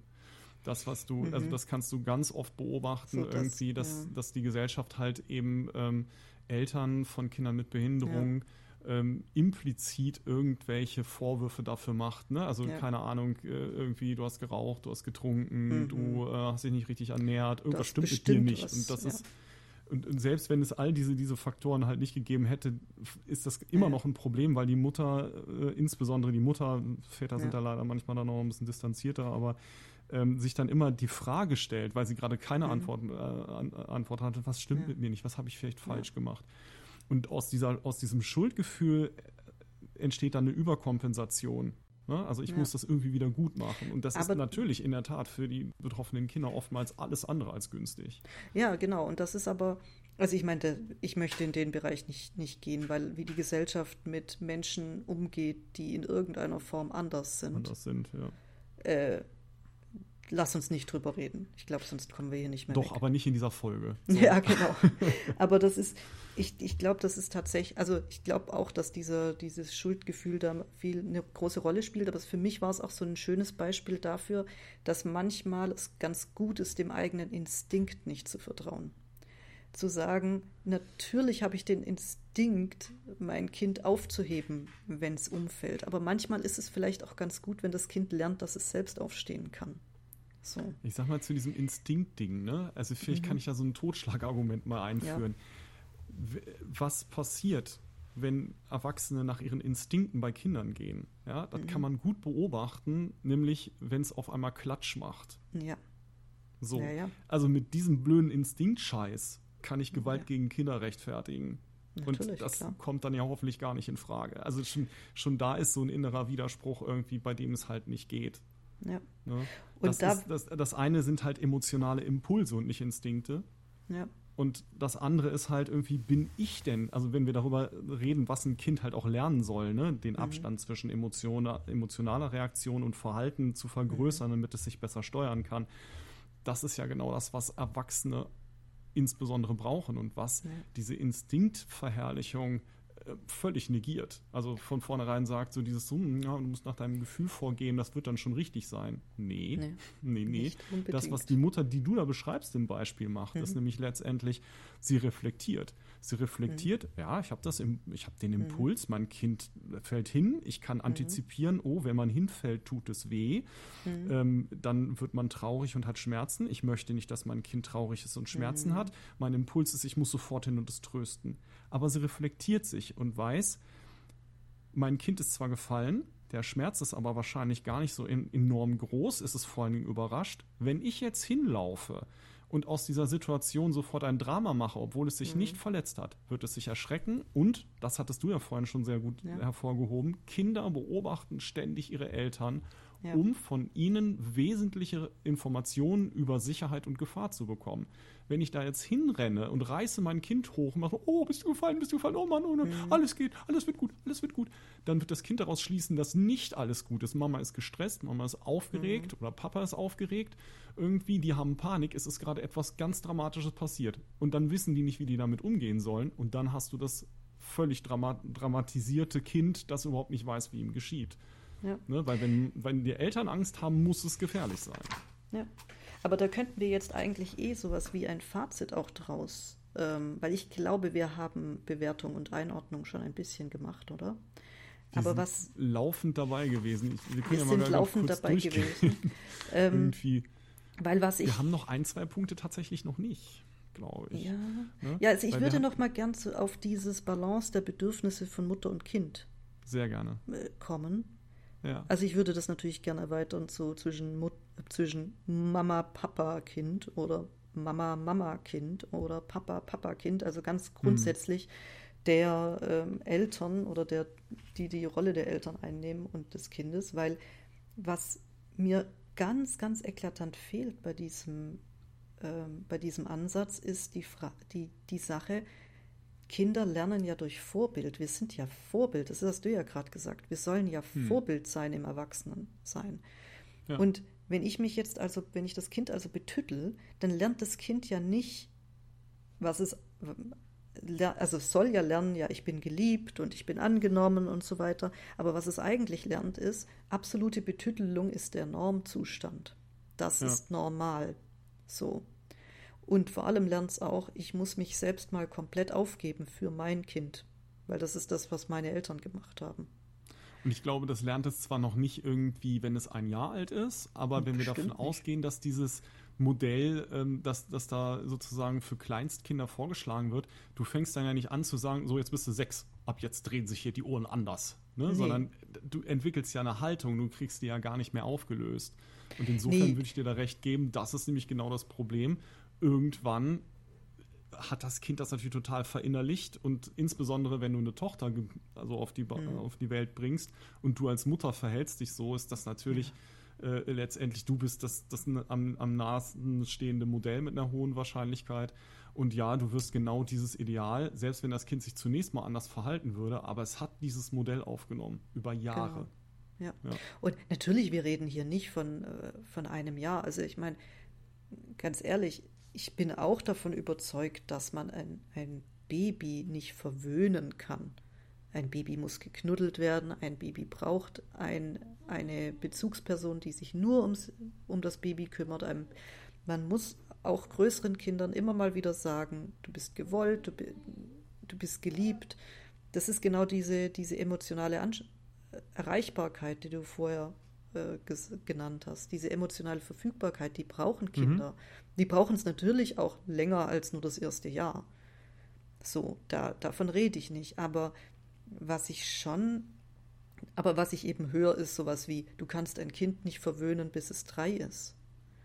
Oder da überhaupt, also so eine, eine Haltung, dass man quasi mit sowas wie Tischmanieren bis drei Jahre gar nicht anfangen muss. Wo ich mir sage, wenn ein Kind mit drei Jahren noch nicht gelernt hat, wie es ist, wenn man am Tisch sitzt und gemeinsam isst, dann wird es, also dann ist es sehr schwierig, es danach dran zu gewöhnen. Nicht unmöglich, es ist nie unmöglich, aber Ich wollte gerade sagen, also das, Ich finde es sehr- Ich meine, das sind Hypothesen, die kann man vertreten irgendwie, aber ehrlich gesagt, auch das sind Hypothesen. Ne? nee, und Das ich finde, ja, aber ich finde es auch halt nicht. Ne? Ja, genau. Ich finde es aber auch nicht naheliegend. Also das, das, mein Problem ist, also mein, ich sage ja, mein, mein Problem ist einfach, dass ich es nicht naheliegend finde, dass aus einem, aus einer Haltung heraus, die auf jedes Signal des Kindes guckt und alles, alle, alles darauf gleich reagieren muss, möchte, dass daraus ein, ein Erwachsener wird, der eben sowas kann, wie du sagst, eine Emotionenkontrolle oder der, der sich eben in, in sozialen Situationen auch mal zurücknehmen kann. So, das Hm. geht für mich jetzt noch nicht automatisch, sondern Nö, ich finde eben, der absolut nicht. wichtige Punkt ist dann diese zu sagen, es muss da eine Balance auch her. Also es, das Kind muss vermittelt in einer äh, emotional authentischen, das ist auch so ein Wort, das dann oft fällt, so eine emotional authentische Reaktion. Wenn ich sauer bin, dann muss mein Kind auch sehen, dass ich sauer bin. So, es bringt nichts, wenn ich dem Kind die ganze Zeit vorspiele, dass ich ganz ruhig bin. Mhm. Weil es gibt nun mal Dinge, die mich aufregen. Und die darf mein Kind dann auch ruhig merken, dass ich aufgeregt bin. Es ist nur halt wichtig, ihm auch zu zeigen, dass ich mich wieder runterregeln kann, dass man sich wieder. Genau. Das ist auch so äh, ein blödes Beispiel ist Streiten. So, ich bin schon jemand, ich streite mich auch mal mit jemandem. Wir diskutieren auch mal zu Hause. Und natürlich erregt es meine Kinder. Du hättest mal das erleben sollen, wie damals Trump gewählt wurde. Da saßen wir dann am, am Abendessen und wir haben diskutiert und wir haben gesagt, oh Gott, und das, das ist ja ganz schlimm. Und waren sehr, sehr erregt und natürlich hat unser Kind darauf reagiert. Und es hat, war total verunsichert und so, oh nein, und nicht streiten und hört doch bitte auf zu streiten. Und das finde ich vollkommen in Ordnung. So, ich fühle mich jetzt nicht schlecht, dass dieses Signal angekommen ist. Ich fühle, ist ich es auch nicht. aber die Frage ist ja auch, wie, wie seid ihr dann damit umgegangen? Und das, was genau. ihr nicht gemacht haben werdet, auf der einen Seite ist, ihr werdet mit hoher Wahrscheinlichkeit nicht gesagt haben, setz dich da hinten hin und sei still. Mhm. Ja, so, wir machen hier, was wir wollen, ne? so das Hara-Konzept, ja, ja. wenn wir das mal so nennen genau. wollen, ne? so, Kind, halt die Fresse, du hast hier nichts zu sagen. Ähm, und gleichzeitig ist es aber auch hoffentlich nicht so irgendwie, dass du aufgesprungen äh, bist und gesagt hast, oh Schatz, das haben wir völlig vergessen. Wir müssen sofort genau. alle wieder lieb sein. Lass uns im Kreis tanzen. Genau. Das, das Sondern du wirst das Kind genommen haben und wirst, wirst deiner, deiner, äh, deinem Kind gesagt haben, irgendwie, hey, pass auf, es ist alles in Ordnung, ne? Mama und Papa mhm. sind gerade ein bisschen aufgeregt, so, aber es ist nichts Schlimmes, du musst keine Angst haben. Und genau. das ist für das Kind okay, weil es kann dann auch Körperkontakt herstellen, irgendwie, es kann dich mal in den Arm nehmen und versichert sich einfach nur, es ist nichts Schlimmes. Wenn es ja. gut läuft, hüpft es direkt wieder von deinem Schoß, hat sichergestellt, hm, es ist nichts gefährlich, ich gehe dann mal da hinten spielen. Genau. Und, und du kannst ist, weiter rumgranteln. Genau, und das ist eben auch, auch so eine Sache, dass dieses, da wären wir eben auch wieder an diesem Punkt mit dem Tragen ich finde es viel wichtiger, dass Kinder immer dabei sind, um solche Höhen und Tiefen ja mitzuerleben. Um mitzuerleben, dass man, dass es mal fröhliche Zeiten und mal traurige Zeiten gibt. So, das finde ich absolut legitim, aber ich finde es dann ja. eben fragwürdig, gleichzeitig zu, zu fordern, dass so ein, so ein Kind quasi kein, keine Frustration erleben soll. Weil wie soll das gehen? Wie soll ich ein Kind auf der einen Seite immer mit mir schleppen und auf der anderen Seite ja. soll es nie ja, und ja. das ist ja nicht wünschenswert. Also der, genau. der, der, Punkt ist ja, woran wachsen Menschen überhaupt? Ne? Ja. Kommt wieder der Psychotherapeut. Ne? Woran mhm. wachsen Menschen? An Frustration. Ich meine, das ist zwar mhm. schon so eine Binsenweisheit, ne? man, man wächst an seinen Problemen mhm. und so, ne? aber es ist halt faktisch so, dass wenn sich mir keine Probleme stellen, dann entwickle ich mich auch nicht. Kinder wachsen daran, dass sie Probleme erleben und sie bewältigen. Genau. Und das ist ja genau das, wenn wir bei diesem Beispiel bleiben, irgendwie mit der Trump-Wahl und deiner Reaktion. Das, was das Kind hat in dem Moment, ist das Problem, Mama signalisiert Gefahr. Oder mhm. meine beiden Bezugspersonen sprechen laut miteinander, das bedroht meine Versorgungsgrundlage. Das ist ein ja. Instinkt, den Kinder tatsächlich haben, ja, dass, dass sie da Angst bekommen. Und das, was, was dann passiert ist, das Kind kommt zu dir, spricht das Problem an, macht es deutlich, du nimmst das Problem ernst, du gibst ihm eine einfache, klare Rückmeldung und sagst, alles klar, verstehe ich, dass du Angst hast, musst du aber nicht, es ist nichts gefährlich, Mama und Papa reden ein bisschen lauter, aber das ist auch alles irgendwie, du bist komplett in Sicherheit. Wir beide können auch wieder lachen, wir beide können, mhm. ähm, können mit dir freundlich auch sprechen, wir werden uns jetzt aber auch weiter unterhalten. Und das Kind lernt diese Situation dadurch zu bewältigen, dass es das angesprochen hat, dass es seine Emotionen ausgedrückt hat und dazu eben auch ermutigt wird im Endeffekt und dass es dann aber auch weitergehen kann. Das heißt, es macht eine Erfahrung für die Zukunft, dass das nächste Mal, wenn Mama und Papa vorm Fernseher sitzen und so laut sprechen, heißt das wahrscheinlich nicht, dass sie sich wirklich streiten. Genau, so. und dann äh, und da ist eben auch die, dieser Knackpunkt, ich unterbreche auch nicht mein Tun dafür. Das, das war eben, das war mit einer der, der ersten Punkte, warum, warum ich da so drauf reagiert habe mhm. ich das, das nahegelegt bekommen habe, dass ich das beobachte, dass Eltern sehr viel ihr Tun unterbrechen, um sich dann dem Kind zu widmen. Und zwar nicht, mhm. weil das Kind, also wären wir wieder beim Brüllen. Die meisten Eltern können ja sehr gut unterscheiden, ist das jetzt gerade ein ernstes Brüllen, weil sie sich wirklich wehgetan haben? Mhm. Oder ist es ein Brüllen aus Wut, weil irgendwas nicht geklappt hat? Mhm. Das ist qualitativ wirklich sehr unterschiedlich. Das kann ich mhm. aus aus eigener Erfahrung sehr, sehr bestätigen, dass wenn wirklich was passiert ist, wenn da wirklich Schmerzen sind, das sind, das ist ein Brüllen, da kann, glaube ich, auch kein, kein erwachsener Mensch, der einen, einen Fürsorgetrieb hat, ruhig bleiben. Vermutlich ist das so. Die Apps waren trotzdem ziemlich schlecht im Erkennen. Ja, ich weiß es nicht. Ich hab, ich, Halten wir es fest. Ich werde ja. solche Apps nicht ausprobieren. Aber nein, das ist nein. so für mich ja, man hört das einfach. Ich höre das auch bei fremden Kindern. Natürlich, ich bin gerade in dieser Phase, wenn ein fremdes Kind weint, ja. da kann ich auch meistens sagen, ah, okay, hungrig, Du weißt, dass müde. es im, im, im dass es auf neuronaler Ebene bei Eltern auch tatsächlich Veränderungen in den Verschaltungen gibt, ne? Glaube ich sofort. Also das es ist also faktisch so, dass man gemessen hat, irgendwie Kinderschreien mhm. führt bei Eltern im, im Kopf tatsächlich ähm, zu einem Belohnungs-, also zu einer mhm. Auslösung des Belohnungszentrums. Ja. Während äh, bei Nicht-Eltern ähm, führt es eher zu einem Schmerzreiz. Da, das war noch der Punkt Studie, mit dem Oxytocin-Ausstoß, ja. weil ich das auch gehört habe mit dem Stillen, dass ja. man einfach, also das, das steckt wohl da dahinter, man kriegt ein Belohnungsguttel von seinem Körper quasi fürs Stillen. Und genauso eben fürs, fürs Hören auf, auf Schreien. Und das ist natürlich alles evolutionär extrem gut. So. Vermutlich. Wenn, wenn ja. ich als Eltern be belohnt werde von meinem Körper dafür, dass ich mich kümmere, ist das ja super. so. Hm. Punkt um. Ja. Aber das, Jetzt habe ich dich vom Thema weggebracht, sorry. Nee, das passt schon, mit dem, mit, nur mit dem Schreien. Und ähm, das meinte ich nur mit so seine Tätigkeit unterbrechen. Natürlich unterbreche ich meine Tätigkeit, wenn ich höre, da ist jetzt irgendwas. Genau, und so. ich glaube, da müssen wir kurz klären, weil da, da habe ich eben auch so im, im, Kopf so ein bisschen gehakt, als du das gesagt mhm. hast. Nochmal kurz klären, was du mit unterbrechen meinst. Weil was, was ich schon, ich meine, wir haben ja auch schon mal so miteinander gesprochen, auch wenn mhm. deine, deine Kinder im Hintergrund ja. irgendwie was von dir wollten. Äh, du, also du unterbrichst ja. Also du, genau. das machst du ja schon, ne? Du, du sprichst ja. dann irgendwie mit deiner, mit, mit deinem Kind und sagst ihm dann halt irgendwie ähm, so, also erklärst eine Situation. Nur mhm. was du meinst, du brichst dann nicht ab, sondern du machst genau. dann mit deiner Tätigkeit weiter. Das genau. meinst du mit ähm, nicht unterbrechen.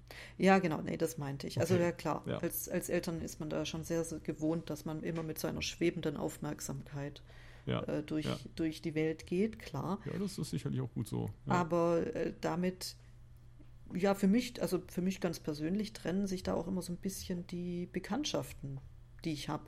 Also ich, ich hm. treffe mich auch nur mit Müttern, bei denen ich weiß, dass sie eben auch wieder zu einem Gespräch zurückkommen, wenn, sie mhm. wenn, wenn wir unterbrochen werden von, von den Kindern, weil ich das als sehr unangenehm empfinde, wenn ich da irgendwie mein wenn, wenn sich so meine ganze Aufmerksamkeit eigentlich um, um die Kinder drehen soll mhm. und nicht um, um mein Gespräch mit jemandem, die ich jetzt vielleicht als interessante Frau, ich habe da eine Frau, die ich total spannend finde und die tolle Sachen macht und die eben vielleicht auch total interessante Sachen über, über Erziehung mir erzählt.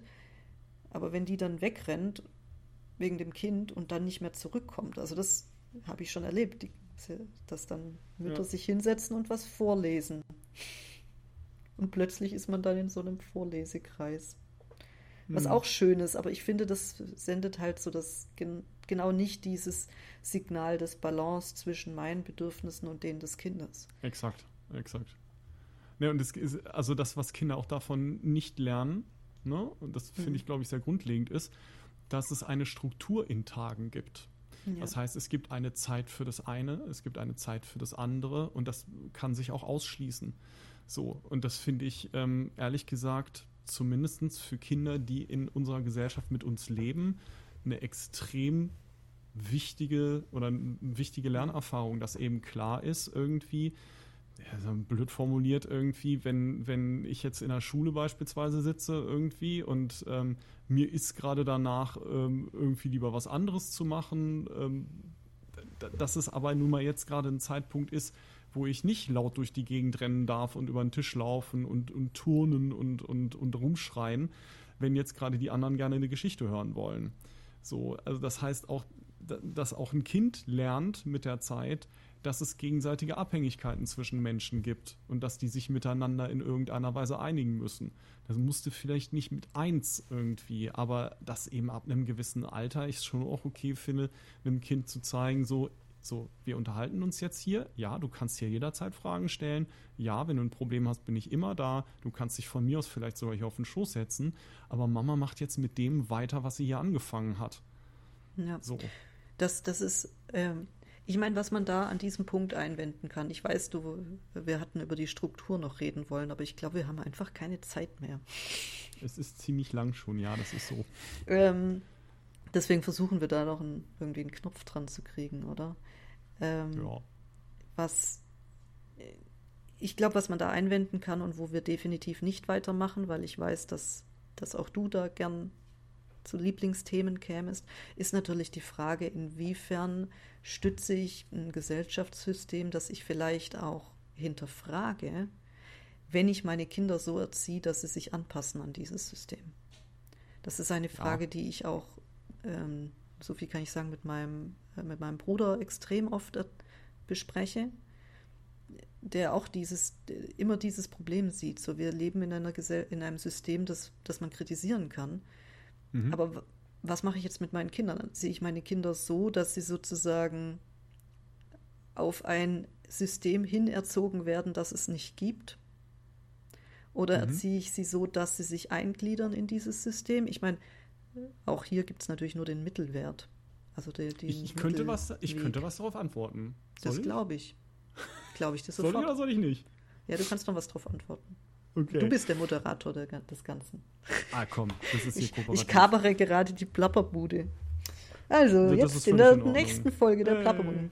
Ja. Nein, aber die Antwort ist ja folgende. Also, weil mhm. ich, ich, kenne, ich kenne ein ganz vergleichbares Thema als Psychotherapeut natürlich, ähm, mhm. weil historisch ich gerade aus einer linksemanzipatorischen Ecke so Sachen gehört mhm. habe wie, ach komm, ihr behandelt doch nur Systemopfer. Und Psychotherapie mhm. ist ja nur dazu da, die Leute halt sozusagen weiter ausbeutbar zu machen.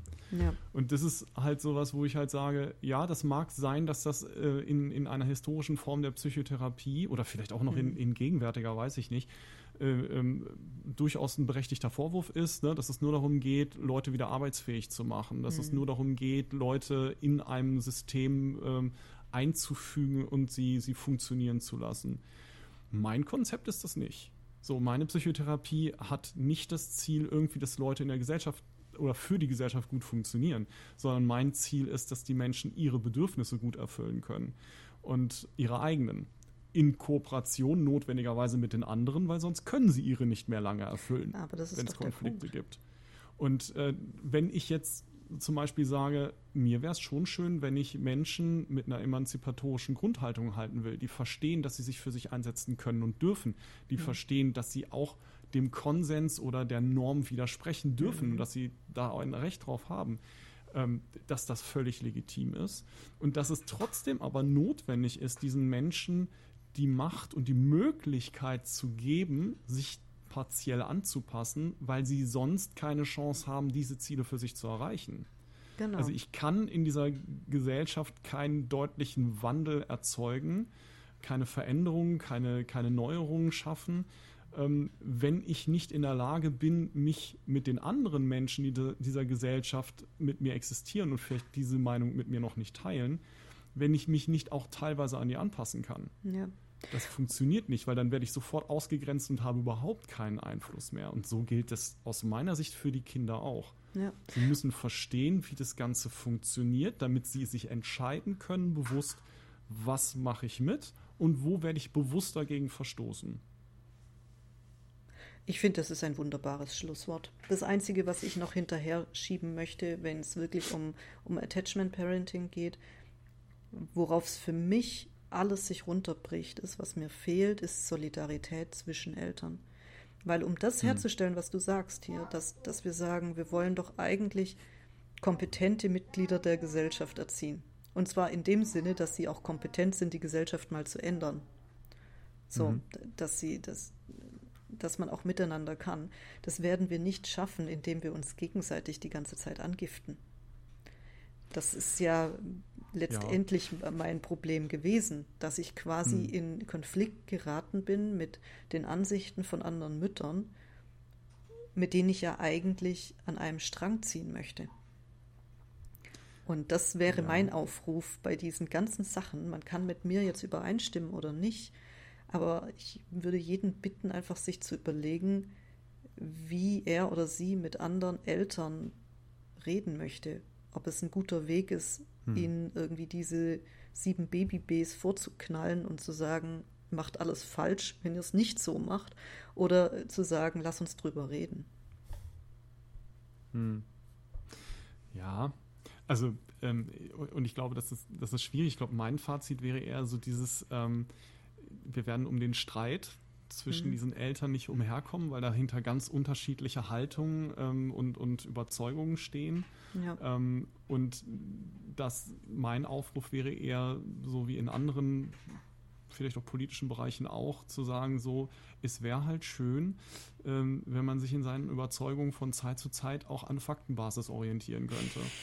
Und ja, ähm, das heißt, wenn man in der Lage ist, auch wenn Leute etwas anders machen, zunächst mal hinzusehen und mit den Leuten gemeinsam zu prüfen, gibt es denn jetzt wirklich irgendwelche Anhalte dafür zu sagen, dass die eine Sache richtiger ist als die andere?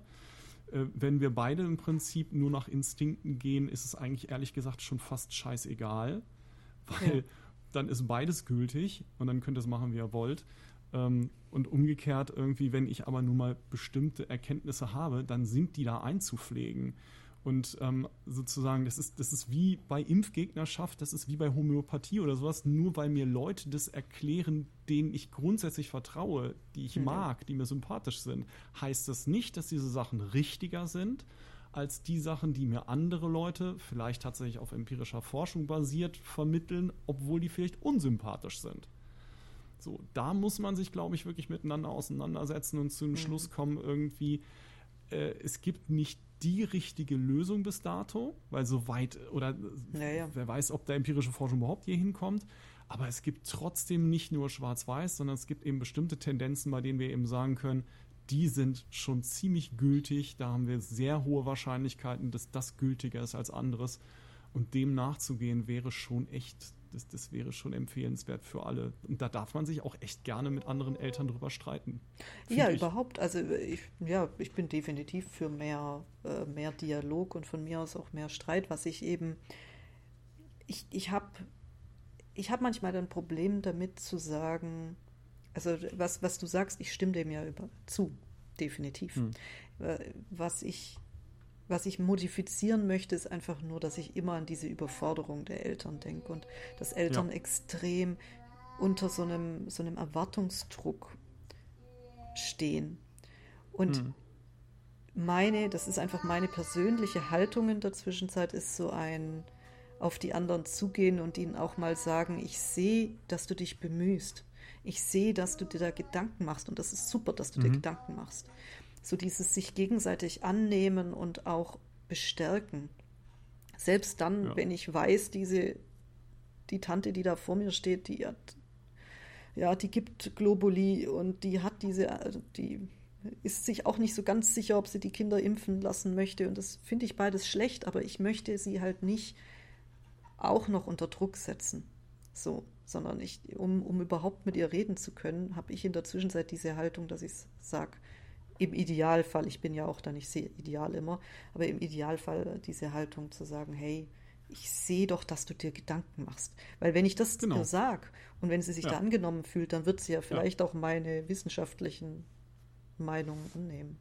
Genau, was du da tust, ist letztendlich auch eine, eine Beziehung herzustellen zwischen jemandem irgendwie, dem du was vermitteln möchtest oder mit dem mhm. du halt auch einen Dissens hast, damit dieser oder ne, diese Dissensvermittlung oder halt die Auseinandersetzung auch irgendwie konstruktiv laufen kann, damit die Tür nicht sofort zugemacht wird und ja. damit auch, weil du kommst natürlich nicht weiter, wenn du, wenn du Leuten einfach immer nur Vorwürfe machst irgendwie und die Leute ja. machen sofort dicht und das passiert bei Menschen. Das ist, das würde ich auch sofort ständig, unterschreiben. Ja, ne? Ähm, und nichtsdestotrotz irgendwie sind da aber natürlich jetzt in, in, in deiner äh, Forderung natürlich auch Grundannahmen drin, wie zum Beispiel, dass sich Leute darüber Gedanken machen. Mhm. Ähm, ich kann verstehen, wenn man äh, selber als Eltern, die, die sich darum bemüht, denkt, ja, das machen doch bestimmt alle. Ähm, meine Erfahrung ist aber eben so selbstverständlich ist es eben nicht. Ja. Also diese natürliche Elternschaft, die halt sagt, so, sobald, du, sobald du Kinder mhm. hast, ist alles anders. Das ist das Wichtigste auf der Welt. Das ist halt so ne, für privilegierte Gruppen irgendwie gerne was so, ne? Aber es gibt das halt auch eine Menge auch Menschen, die da hängen, also die, die, in ihrem Leben hängen mit selber schon mehr als genug Belastungen ja. und Problemen. Die sind so überfordert schon, dass sie dann möglicherweise gar nicht mehr in der Lage sind, ähm, ja. so weit zu denken. Und äh, und es gibt halt Leute, die auch ideologisch möglicherweise schon so dicht sind, weil ihnen mhm. Leute schon so viel überkommene alte ja. Mist-Sachen irgendwie erzählt haben, ähm, dass die aus, einfach aus ideologischen Gründen und aus, aus äh, Schutz, Schutz des Selbstwertes heraus alles ablehnen, was du erzählst. Und das ist halt ja. auch Ja gut, aber an so jemanden ja. kommst du dann wahrscheinlich auch gar nicht mehr ran. Aber lass uns nicht Weg, weiter ja. philosophieren. Ich muss tatsächlich. Äh, ich höre im Hintergrund weg. gibt es Geräusche, die ja. zeigen irgendwie, dass dein Hauptberuf nach dir fordert. Mein Hauptberuf Vielleicht, fordert nach mir. Dann, dann lass uns doch wenigstens gemeinsam schnell noch ein bisschen Verabschiedung machen. Ja. Ähm, einmal kurz zusammengefasst, worüber haben wir gesprochen. Wir haben ähm, gesprochen über die Attachment-Parenting-Theorie. Ähm, wir haben gesprochen darüber, was wir über Elternschaft denken, was wichtig ist, was nicht so wichtig ist. Und wir haben, ich würde trotzdem sagen, echt nur die Oberfläche gestreift. Also ich, theoretisch hätten wir jetzt wahrscheinlich immer noch zwei Stunden weiterreden können. Ja, vielleicht könnten wir einen Teil 2 machen, je nachdem, wie viele Hasskommentare kommen. ja, das ist auch mein Gedanke. Es wird, wird bestimmt ja. witzig, falls sich Leute das anhören, muss man auch mal Falls sich Leute das anhören. Das Aber wenn es irgendein freuen. streitbares Thema gibt, dann wahrscheinlich das. Ja, ja, ich befürchte auch, dass ich, dass mein Debüt in der Podcast-Welt gleich so richtig mit so einem einfachen Thema, das niemanden betrifft. Ja, und vielleicht hat. muss man auch einfach sagen, ne, ihr habt das vielleicht auch gemerkt, dass wir dann ja auch ne, nicht so ganz stringent äh, unserem roten Faden gefolgt sind, den wir uns mal gesetzt haben. Dann springt man hier mal hin. Wahrscheinlich ist das normal, aber wir müssen diese Erfahrung auch erstmal machen. Wir haben das erste Mal zusammen aufgenommen und äh, Julia sogar das erste Mal überhaupt. Ja. Das ist die erste Erfahrung. Und damit gehen wir jetzt um. Ähm, hoffentlich vielen nicht das Dank. letzte Mal, oder? Ich hoffe es auch. Aber vielen Dank, haben, dass ich da sein durfte. Sehr gerne. Es war mir wie immer eine große Freude. Mir auch. Jo. Dann, Dann würde ich sagen, ähm, vielen Dank auch an dich, Julia, dass du dir die Zeit genommen hast, ähm, das mit mir vorzubereiten und mehrere Versuche auch zu begehen, das so zu machen. Danke, dass du dir die Zeit genommen hast. Sehr gern. Ähm, danke an euch fürs Zuhören. Ich hoffe, es hat ähm, trotz unserer Anfänger-Schwierigkeiten, die es vielleicht zwischendurch auch mal gibt, äh, trotzdem Spaß gemacht, das irgendwie zu hören. Feedback wie immer sehr gerne ähm, über Mastodon oder eben auch äh, und, also auf meinem, auf meinem Blog als, als Kommentar unter der Folge.